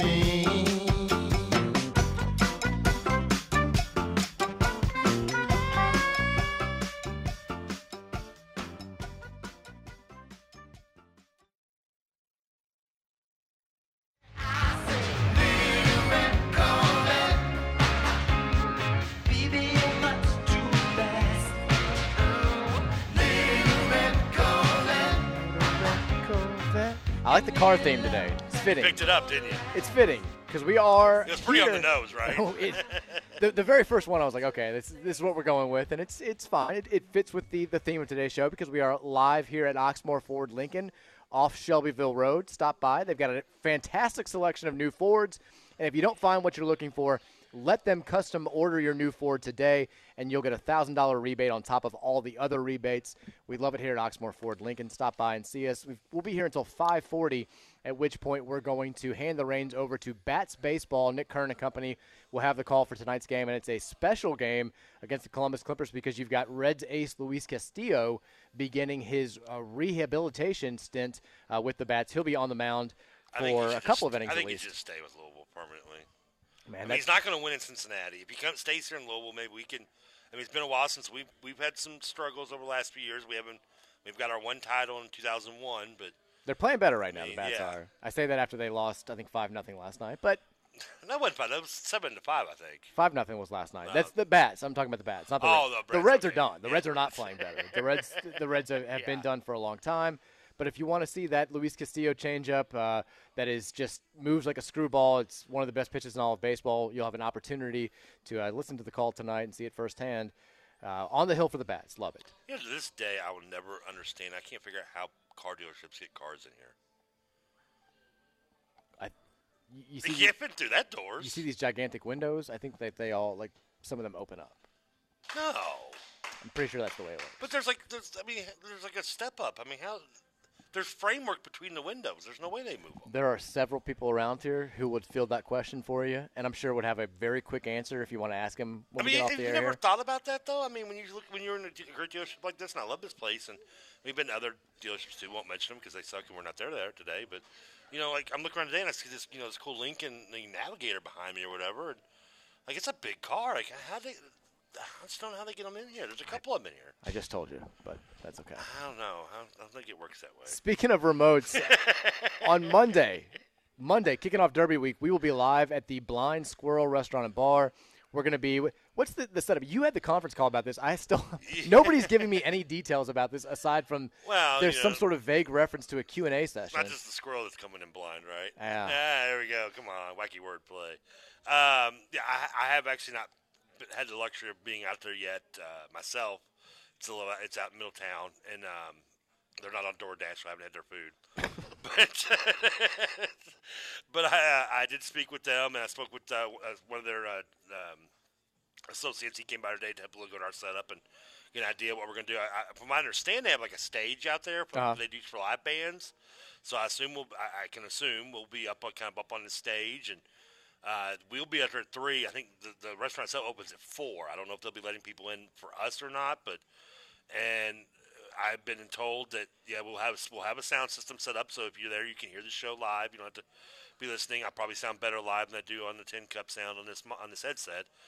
And we've got wireless mics, and I guess we're doing like I don't know if we should do that. I mean, it's dangerous for I- sure. Yeah, I mean, listen, I, I love our listeners and our texters, but I've seen some of the texts you all send in, people, and while I find it hilarious, I don't think we can let giving you a, a live mic might not be our smartest decision.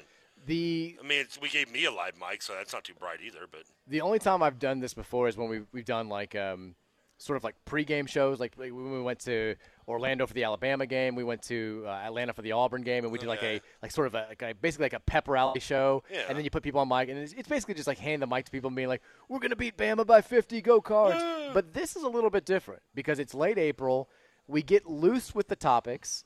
And Yeah. people may ask us any sort of number of crazy things. I mean, plus, I mean, if, I, if the streak didn't end today, it would have had to end on Monday. I probably wouldn't have been able to bring in Arby's to a blind squirrel remote. You've That never had any shame before. Why would you start?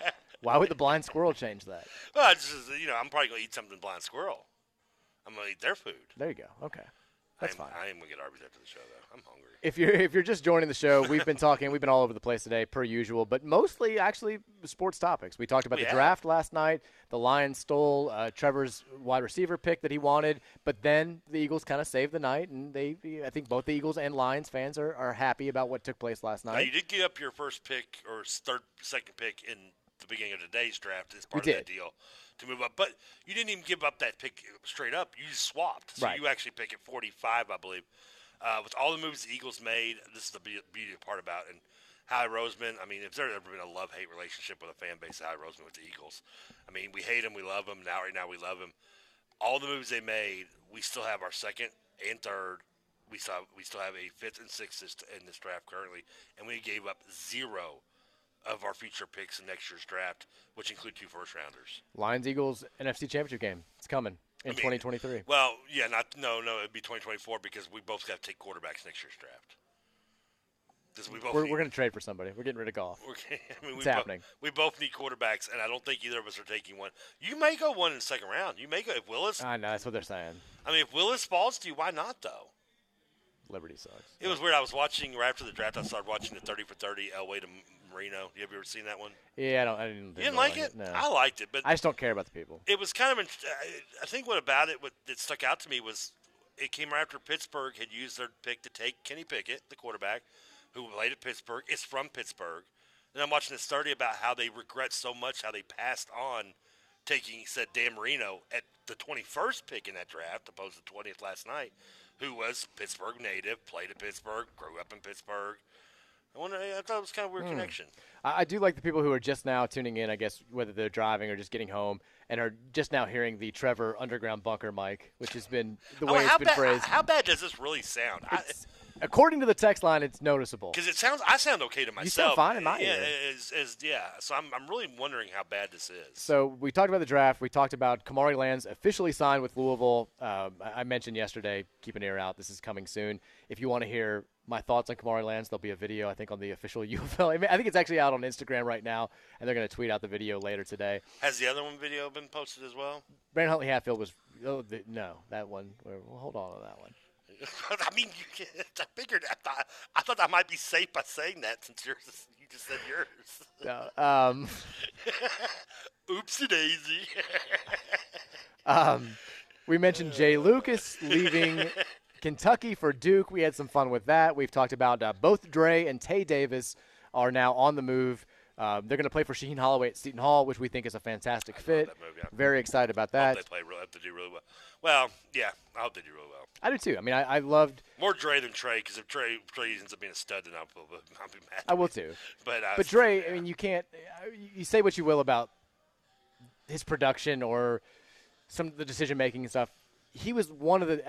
I- think maybe the one guy on each of the last two years' teams who you never questioned his heart. You never questioned whether or not he was fully bought in. great glue guy, good role player. I mean, does that is that an insult? Because I'm not calling him superstar, maybe, but It's fine though. he's, That's, he's a guy that's yeah that's going to play major minutes and can be, you know, be an impact guy. He could be on. A, I mean, he could He's a have- great throwback player. He could play that Chane Behanan role that, that he played for us against Michigan. You know, doing the garbage stuff and, and being just a huge impact. And I think he fits in so well with both Sheen Holloway, what we saw from him in St. Peter's, and his his coaching style, and just pure energy, pure enthusiasm, pure heart, and also just Seton Hall and the brand of basketball that they play in the Big East. They want to be they want to be bullies. They want to be physical. It's it's never going to be a thing of beauty, and that's kind of Dre's game. I mean, he like the ideal Dre Davis possession is I back a dude down for like Oh, seven minutes yeah. for like seven seconds, take a shot around the rim, miss it, get the rebound, miss it, get the rebound, put it back in, score, flex, get back on the other end and play some defense. Like that's who Dre Davis is, and that's kind of who Seton Hall has been in the Big East since they, since uh, at least since you know the league kind of changed. Because they used to be more of a freewheeling, get up and down, shoot threes, and Kevin Willard changed that, and I think Shaheen Holloway will will keep that going. Uh, Texas says, Trevor, it sounds like you are going down. I can't say that. It's- yeah, I can look over your shoulder. Can I read it now? Is Trevor live from an underground bunker in Ukraine? There it is again. Yes. Uh, Texas also says Blind Squirrel has amazing food, by the way, way better than Good. ours. Wow. I mean, it's. I'm sure it's different, qual- different, good in different ways. Um, I'm trying to play the, the both fields on this one. we were talking about my my uh, both of our pale legs, but mine showing today in the khaki shorts. And Texter says I went to a tan- I mentioned I like I tried to like lay out in my driveway growing up. I love the fact that the picture you laid like it's like a lizard, like, like just. Put a put you put a beach towel out there, take a shirt off, put some I- music on, If I did that, down. the neighbors would think I'm a turtle who got stuck on its back over here. I mean, I was like 13 years old. I wasn't doing this yesterday. And oh, I was thinking the last weekend. no, no, no, not now. I- This has been. Like, I I think this was the most. Like I tried to do I it. you doing this like last Did you really? weekend. Good God, no. I'm like, I don't know why. I stopped trying at like 14 when my mom was like, "You'll never, you don't have that kind of skin." And even if I did get a tan, like if we went to the beach for a week, I had I'd have baseball right away, and then you, immediately the farmer's tan comes back. Yeah, it's weird. Cause I mean, my, I take 'cause my mom was adopted, so yeah, I'm the same way. Like me and her both paled, and my other aunt who was adopted is very dark skinned, and my other uncle, who by the way, shout out John Kelsey, seventh region uh, AD of the year. Shout out John Got Kelsey, the seventh region AD of the year. I mean, I think they're going to name the award after him. They should because he's he said he, there's never been an AD in the seventh region better or will be better than him. Well earned. While he's there, um, he's he's got dark he's dark skinned as well as my aunt Judy. So yeah, I'm like the yeah I'm the weird one in the family, the paleness. Me and my mom. Uh, Texas said, I went to a tanning bed freshman year of college with this girl I was trying to hook up with. I burned my whole body. Take a guess at whether or not the hookup happened. I hope it did. I mean, I'm gonna guess no.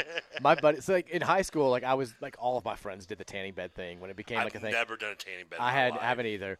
But my buddy uh, Danny, podcast Trevor, he went with his girlfriend one time, and he thought he was gonna be like funny and like you know you, you take your clothes off and you get in your underwear or whatever, Yeah. and he like threw his clothes over at her and was like, uh, and he's like, okay, throw them back, and she was on the other side. He just threw them on some random woman.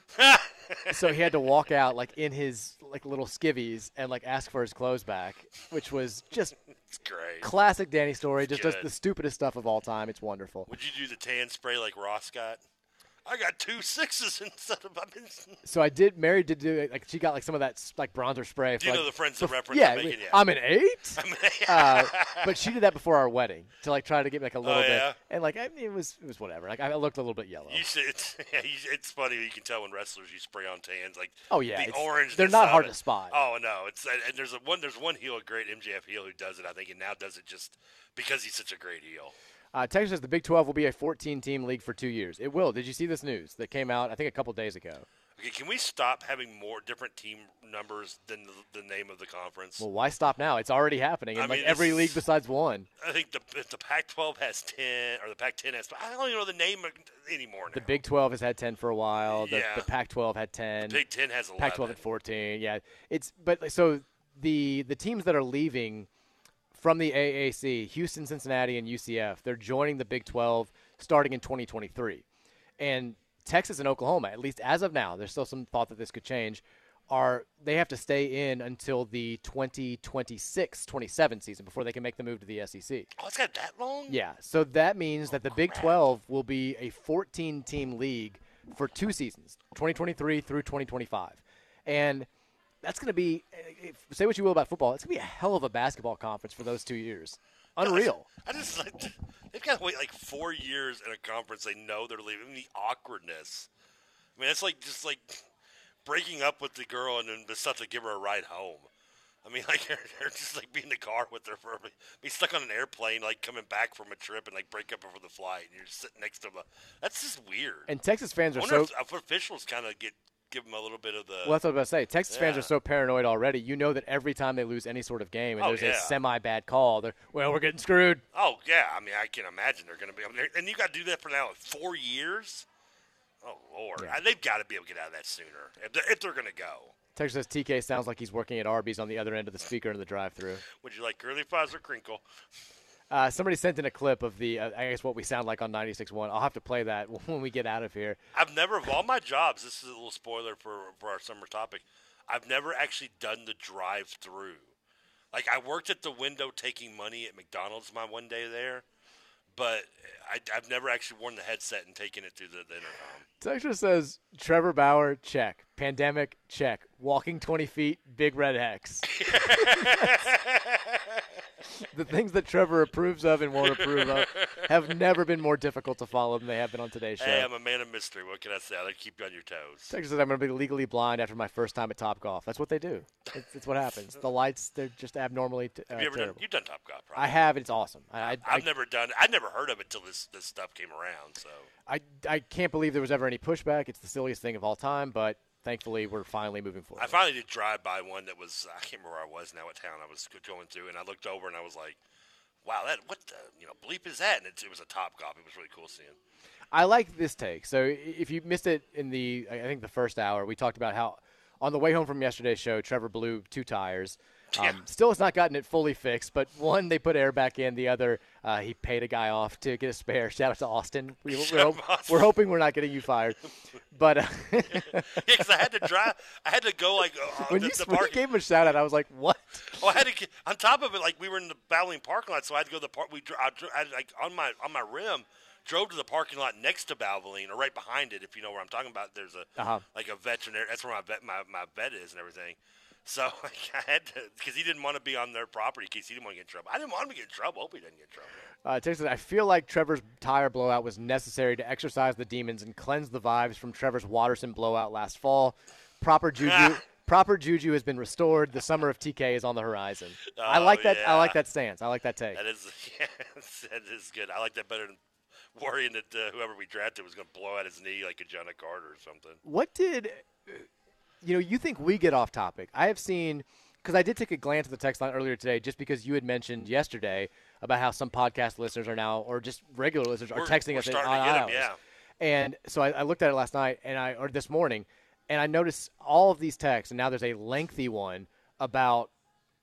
I guess KRC got into student loan forgiveness, debt forgiveness. Oh, wouldn't surprise me. And people they cover everything. people have very strong opinions about this and like i was like you think we get off topic like krc what are you doing getting into student loan debt and what joe Well, biden may or may not do Here's here the thing, though. In their defense, and I didn't get a chance to listen to today's show, but I will say that in their defense, it's either that or talk about how Duke is just stealing everybody from them, and they're well they now, didn't have time then They're not was second tier. Oh, that was. they were already off the air when they found out Oh, okay. Well, see, they didn't have even that to talk about.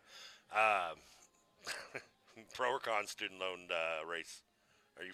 You're probably for it because you probably have them, Are you don't kidding me yeah Yeah.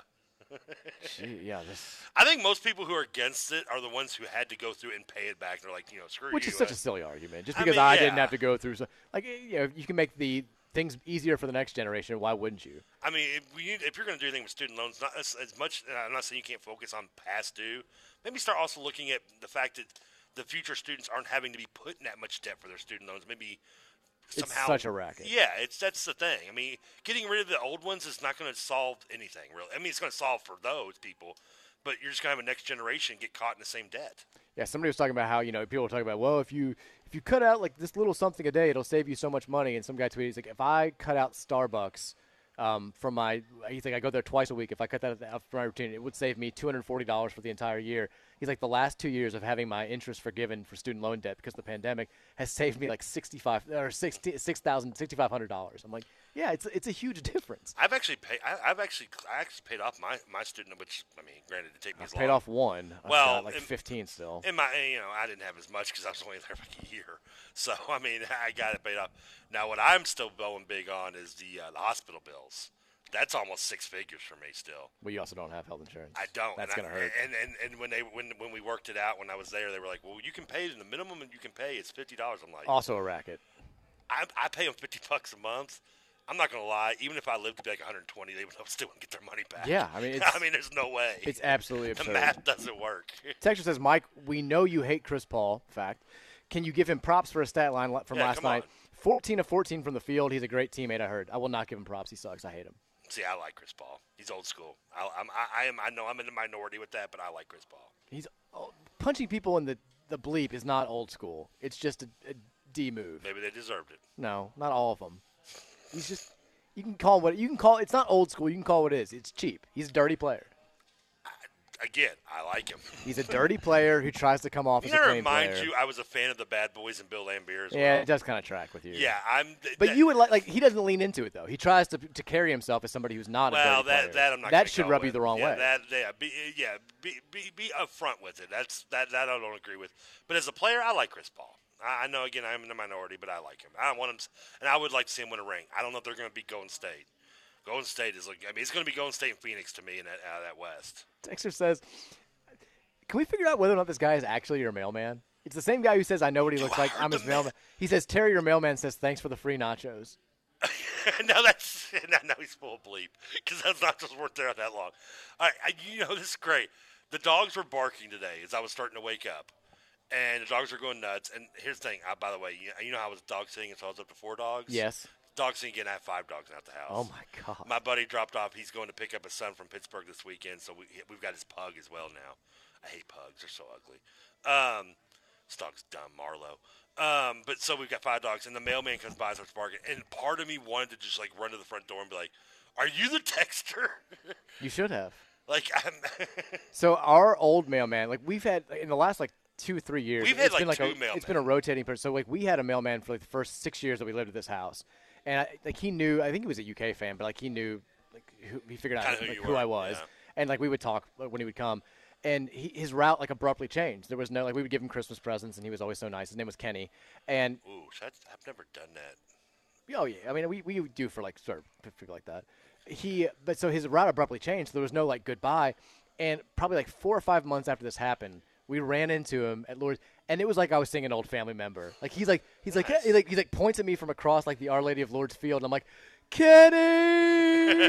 it was like just seeing like an old college bro for the first time. I love him. I miss him. I mean, I've waved to my mailman, and there's two. I've seen two different mailmans in my neighborhood. Am I supposed to give him like a like like a like a, like you tip your the old school tip of the paper boy back in the day at Yeah. Christmas time? Like that I got, and I used to do. My grandmother used to do that because we used to get the Courier Journal every every day. We don't anymore, obviously. But like, am I supposed to tip them? I've never tipped. Am I supposed to do that? Like, yeah, it's it's it's preferred.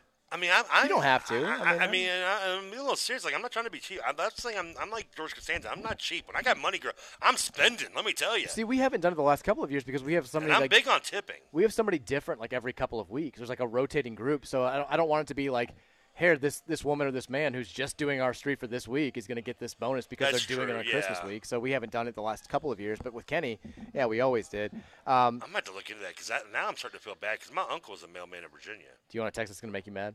oh man. Texture says, Trevor, after skipping Justin Jefferson for Reagor, I'm glad the Eagles still didn't learn how to solve wide receiver problems.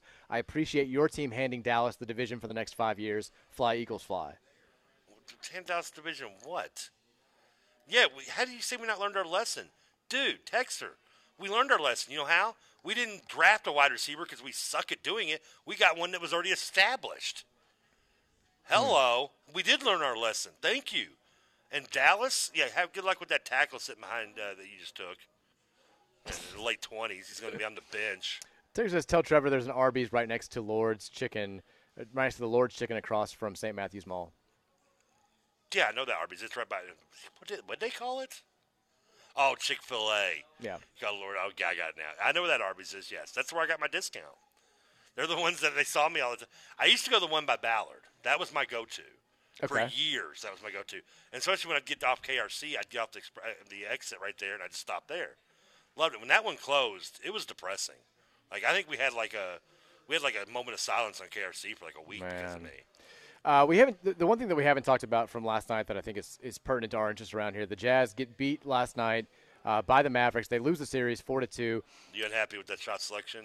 And uh, It was a great look, I mean, and, but not Mitchell taking it. but not Mitchell taking it. I mean, you're paying Conley ton of money. You have to at least trust him to do something, I guess. And well, Conley didn't know what took it. It was uh, uh, uh, I thought it was Conley. No, it was, uh, it was the guy that they got from the Pacers last year. well, didn't Conley had a good look Bogan late? Bijakovic or whatever his name is. I can never pronounce Oh well, never mind. I'll take it back. The European Um, player. 'cause what was the what was the look that everybody was talking about then? Because I saw the Oh, highlights. I just saw the- Conley the- had a clean look late. I thought it was the last the shot. I last shot was with three seconds left down two was uh, uh, Bogdanovich or whatever his name is. Just like he did a pump fake. The dude ran right past him, and he and he was butt wide open. Yeah, Yeah. that's it. That's yeah. I'm looking at it now. And he was wide open and just it bricked it. Yeah, because Conley bricked the shot last year that they thought was going to beat the Nuggets, and now this year, no.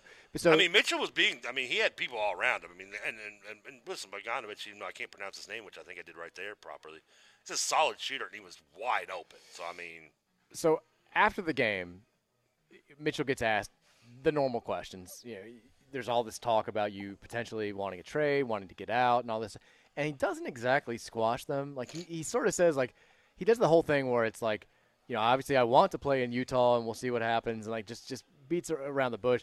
He says he wants to stay there. I don't think he does. Everybody's saying the Knicks are going to go after him. I mean, he's a Oh, he's please, from that part of the world. no. His dad works for the New York Mets. uh, he was a scout. Remember that was like the, the story of the summer. I Well, yeah, he that. still he still is. He Is still he works still? for the Mets, Okay. and Donovan's still like a diehard um, Mets fan. He's Yeah. always tweeting about the Mets. Um, it seems like it would be a decent fit. They need somebody with his skill set, but Well, they need talent. well, they yeah, they don't have any. I mean inside, whatever. Um, it sounds like, like all of this to me points to him a couple of weeks from now being like, yeah, I want out. Like I, I, I do you. So I'll ask you straight up: Do you think Donovan Mitchell is a member of the Jazz when next season starts? Oh, I want to say I hope he is because I, I like him in Utah. Uh, I think that you know they they maybe need to do some changing around him. Obviously, need to rebuild around him. But if I'm Utah, you can't let him go. You shouldn't let him go. If you are going to let him go, then just I hope he didn't go to the Knicks. Pacers would be nice, but it's not the Knicks. I hate the Knicks, and I don't want to hate Donovan Mitchell because it'd be I can't hate Donovan Mitchell, but I can't root for him if he's a Knick. I mean, I can I can hope he does well, but I hope the Knicks still suck. Yeah, I mean, he got asked to sort of. Plus, I've been I, listen between New York City and Salt Lake City. I'll take Salt Lake City seven days a week, twice on Sunday. It's a beautiful city. Like, he, he did say he asked straight up like, "Do you want to play for Utah?" And he said, "Yes, I do." But then he got asked, you know, can you put any rumors to bed that you'll be asking for a trade? And he says uh, he, he did the the more diplomatic answer, which was this: "My mindset is to win." Right now, I'm not really looking at that. I just want to win. This hurts, and like I said, I'll think about it in a week. Right now, I'm not really thinking about any of that, to be completely honest with you. Which means I've been thinking about it for a while. This franchise is kind of annoying me. Everybody's kind of annoying me. Rudy Gobert, all that stuff is completely accurate. I don't like him. I don't want to play with him. I would like to be somewhere else next year. I mean, they've just made some bad moves around. I mean, obviously Rudy again uh, is just. I mean, his he's not the right center for this era in basketball. I mean, unfortunately, he's the last of a dying breed, and it's not working. And I mean, Conley was a shell of what he wants. What they tried to do that move, and it, it somewhat made sense. But most of the moves they've made in terms of improving have mostly been just band aids on broken arms. Yeah. and they're really not. I mean, if you got to make Mitchell happy, you probably have to. You can, and you can get something for Rudy if you get the right move. I mean, he just needs the right pieces around him to, and not to mention also, I've never been a Quin Snyder fan as a coach. I mean, I know he's a decent coach, but he's that guy that kind of fell ass backwards into an NBA job. Does it kind of blow your mind that he was so bad in college and then Yeah. became like a like, like people people view him as a good NBA coach? He's a Jim Caldwell of the NBA. I mean, he's like I just don't. I, I I know that the two sports are like they, they're basically different sports, college Yeah. basketball and the NBA. I just don't understand how you can fall so flatly on your face in college, like Quin Snyder did at Missouri and just pretty much everywhere. got an assistant job and waited it out. And then just like he, Yeah. he's good in the NBA. Is it just as simple as I feel like so much of it is luck. I really do. and, it's, uh, and he's and he's not and he is good. He's not bad. I don't. I think I don't know if he's the right. I mean, it might be a move, good move for Utah to. I mean, if I'm Utah and Mitchell says, you know, it's me or, or Snyder, I mean, they, they have to take Mitchell. I mean, Yeah. I mean, you can't do it. But Utah's always been very loyal with their coaches. I mean, look at Jerry Sloan was there for what? I mean, 60 years, I think. Mhm. I mean, I can't remember who was who was between him and that was Tyrone Corbin and then Quin Snyder. I mean, they've had three coaches in my lifetime. I mean, and Tyrone Corbin was a Utah guy. He played at Utah. I mean, he played with the Jazz. I went to DePaul, but you know, he played with he played at the Jazz. Was drafted by him. Had the best parts of his career there. So By the way, you mentioned uh, you were talking about the top available point guards besides Tyrese Hunter in the portal. Adam Miller just announced he's down to two schools, uh, TCU or LSU. Um, LSU was where he was leaving. Was where he originally was. Yeah. But, uh, so, well, he was he because he got there. He transferred from Illinois last year. Oh, Conley walked with under 10 seconds left. That's what I was thinking of. Oh, okay. That was the, the, the Yeah, Conley. That they need to move on from that. I, I like Mike Conley too, but I mean, they just yeah, that's just done. We've got some some other notes around college basketball. This this crazy free agency world that I haven't gotten to just yet. Uh, Fredrick King, remember him? Oh, Bahamas yeah, yeah. Signee, member of the the 2023 or I guess 2022 Louisville class. Up until the coaching change happened and he decommitted, he has now committed to Creighton. So also going to the Big East, like Dre and Tay Davis. I'm curious to see how he plays, just I because, too, yeah. like, uh, you know, you, you watch his highlights and you're like, yeah, he looks like he's got some skills. Looks like he could be a project, but I've got no idea how it's going to work. But he'll get some playing time there. They've been in need of a big man for a while. Uh, Dylan Penn, who was the uh, the best player on Bellarmine's team this past year, the MVP of the Atlantic Sun tournament that Bellarmine won, um, and this is part of the crap uh, with This is Bellarmine. surprised me a little bit. Well, he came out and said after going through what he went through last year, like I want to play in the NCAA tournament. Like that's Understandable. I, I felt like this sucked. Bellarmine is, is appealing. The ASUN commissioner wrote to the NCAA yesterday trying to get um, their four-year probationary period, their transition period, taken down to two, which would make them eligible for next year's NCAA tournament. But there's no indication that that's going to, to end up happening. We'll see.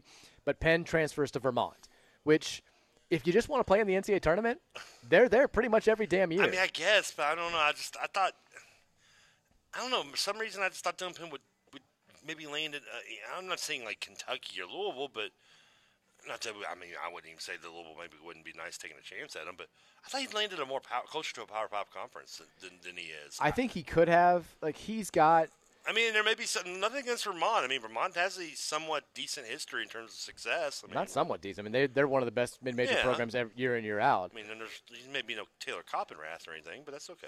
I mean, they they had Ryan Davis the last couple of years, who was I think three-time America East Player of the Year, back to back to back. He's moving on. Penn, he I mean, let's be real. Like he's a six-six guy who plays a six-ten man's game. Like he's he, yeah. he doesn't Well, shoot it's a kind of like. Dre Davis a little bit. That's a very very good comparison. Like, he's he, he wants to play in the lane. He wants to he he can shoot a little bit from the outside, but that's not his game. I think he fits in well at Vermont. He also has an endless motor. That, that description fits in great with every mid-major power. I but mean, he's but he's good. Like it's not just like that's he's doing it by default. Like he- he's a versatile scorer in the paint. He's got great post moves. He's got a nice little left-handed hook, and he shoots it just well enough from the outside that you have to at least respect that part of his game. And he's a very good defender. Um, like there's a reason why Vermont is churning out conference titles year after year after year. They get these types of players, um, and and also like I think Penn played under a great coach those like Vermont wants coachable players. That's what their system is. He'll come there. There's no concern about him being like, well, he was playing willy nilly under uh, a guy who knows doesn't know what he's doing in the SoCon for the last few years. Like Scott, every- Scotty Davenport has a reputation for a reason. They know he's a guy who who knows the game. If he's played under Scotty D, I can see why Vermont would want him. I can see why he would want to go there. in my head when they when they pulled Syracuse upset with Coppenrath and, and DJ Serpentine. Sorrentine. Sor- it was a Sorrentine. I wouldn't want to- Serpentine. I know, I was calling Serpentine. Serpentine. Uh, the coach then was like an old.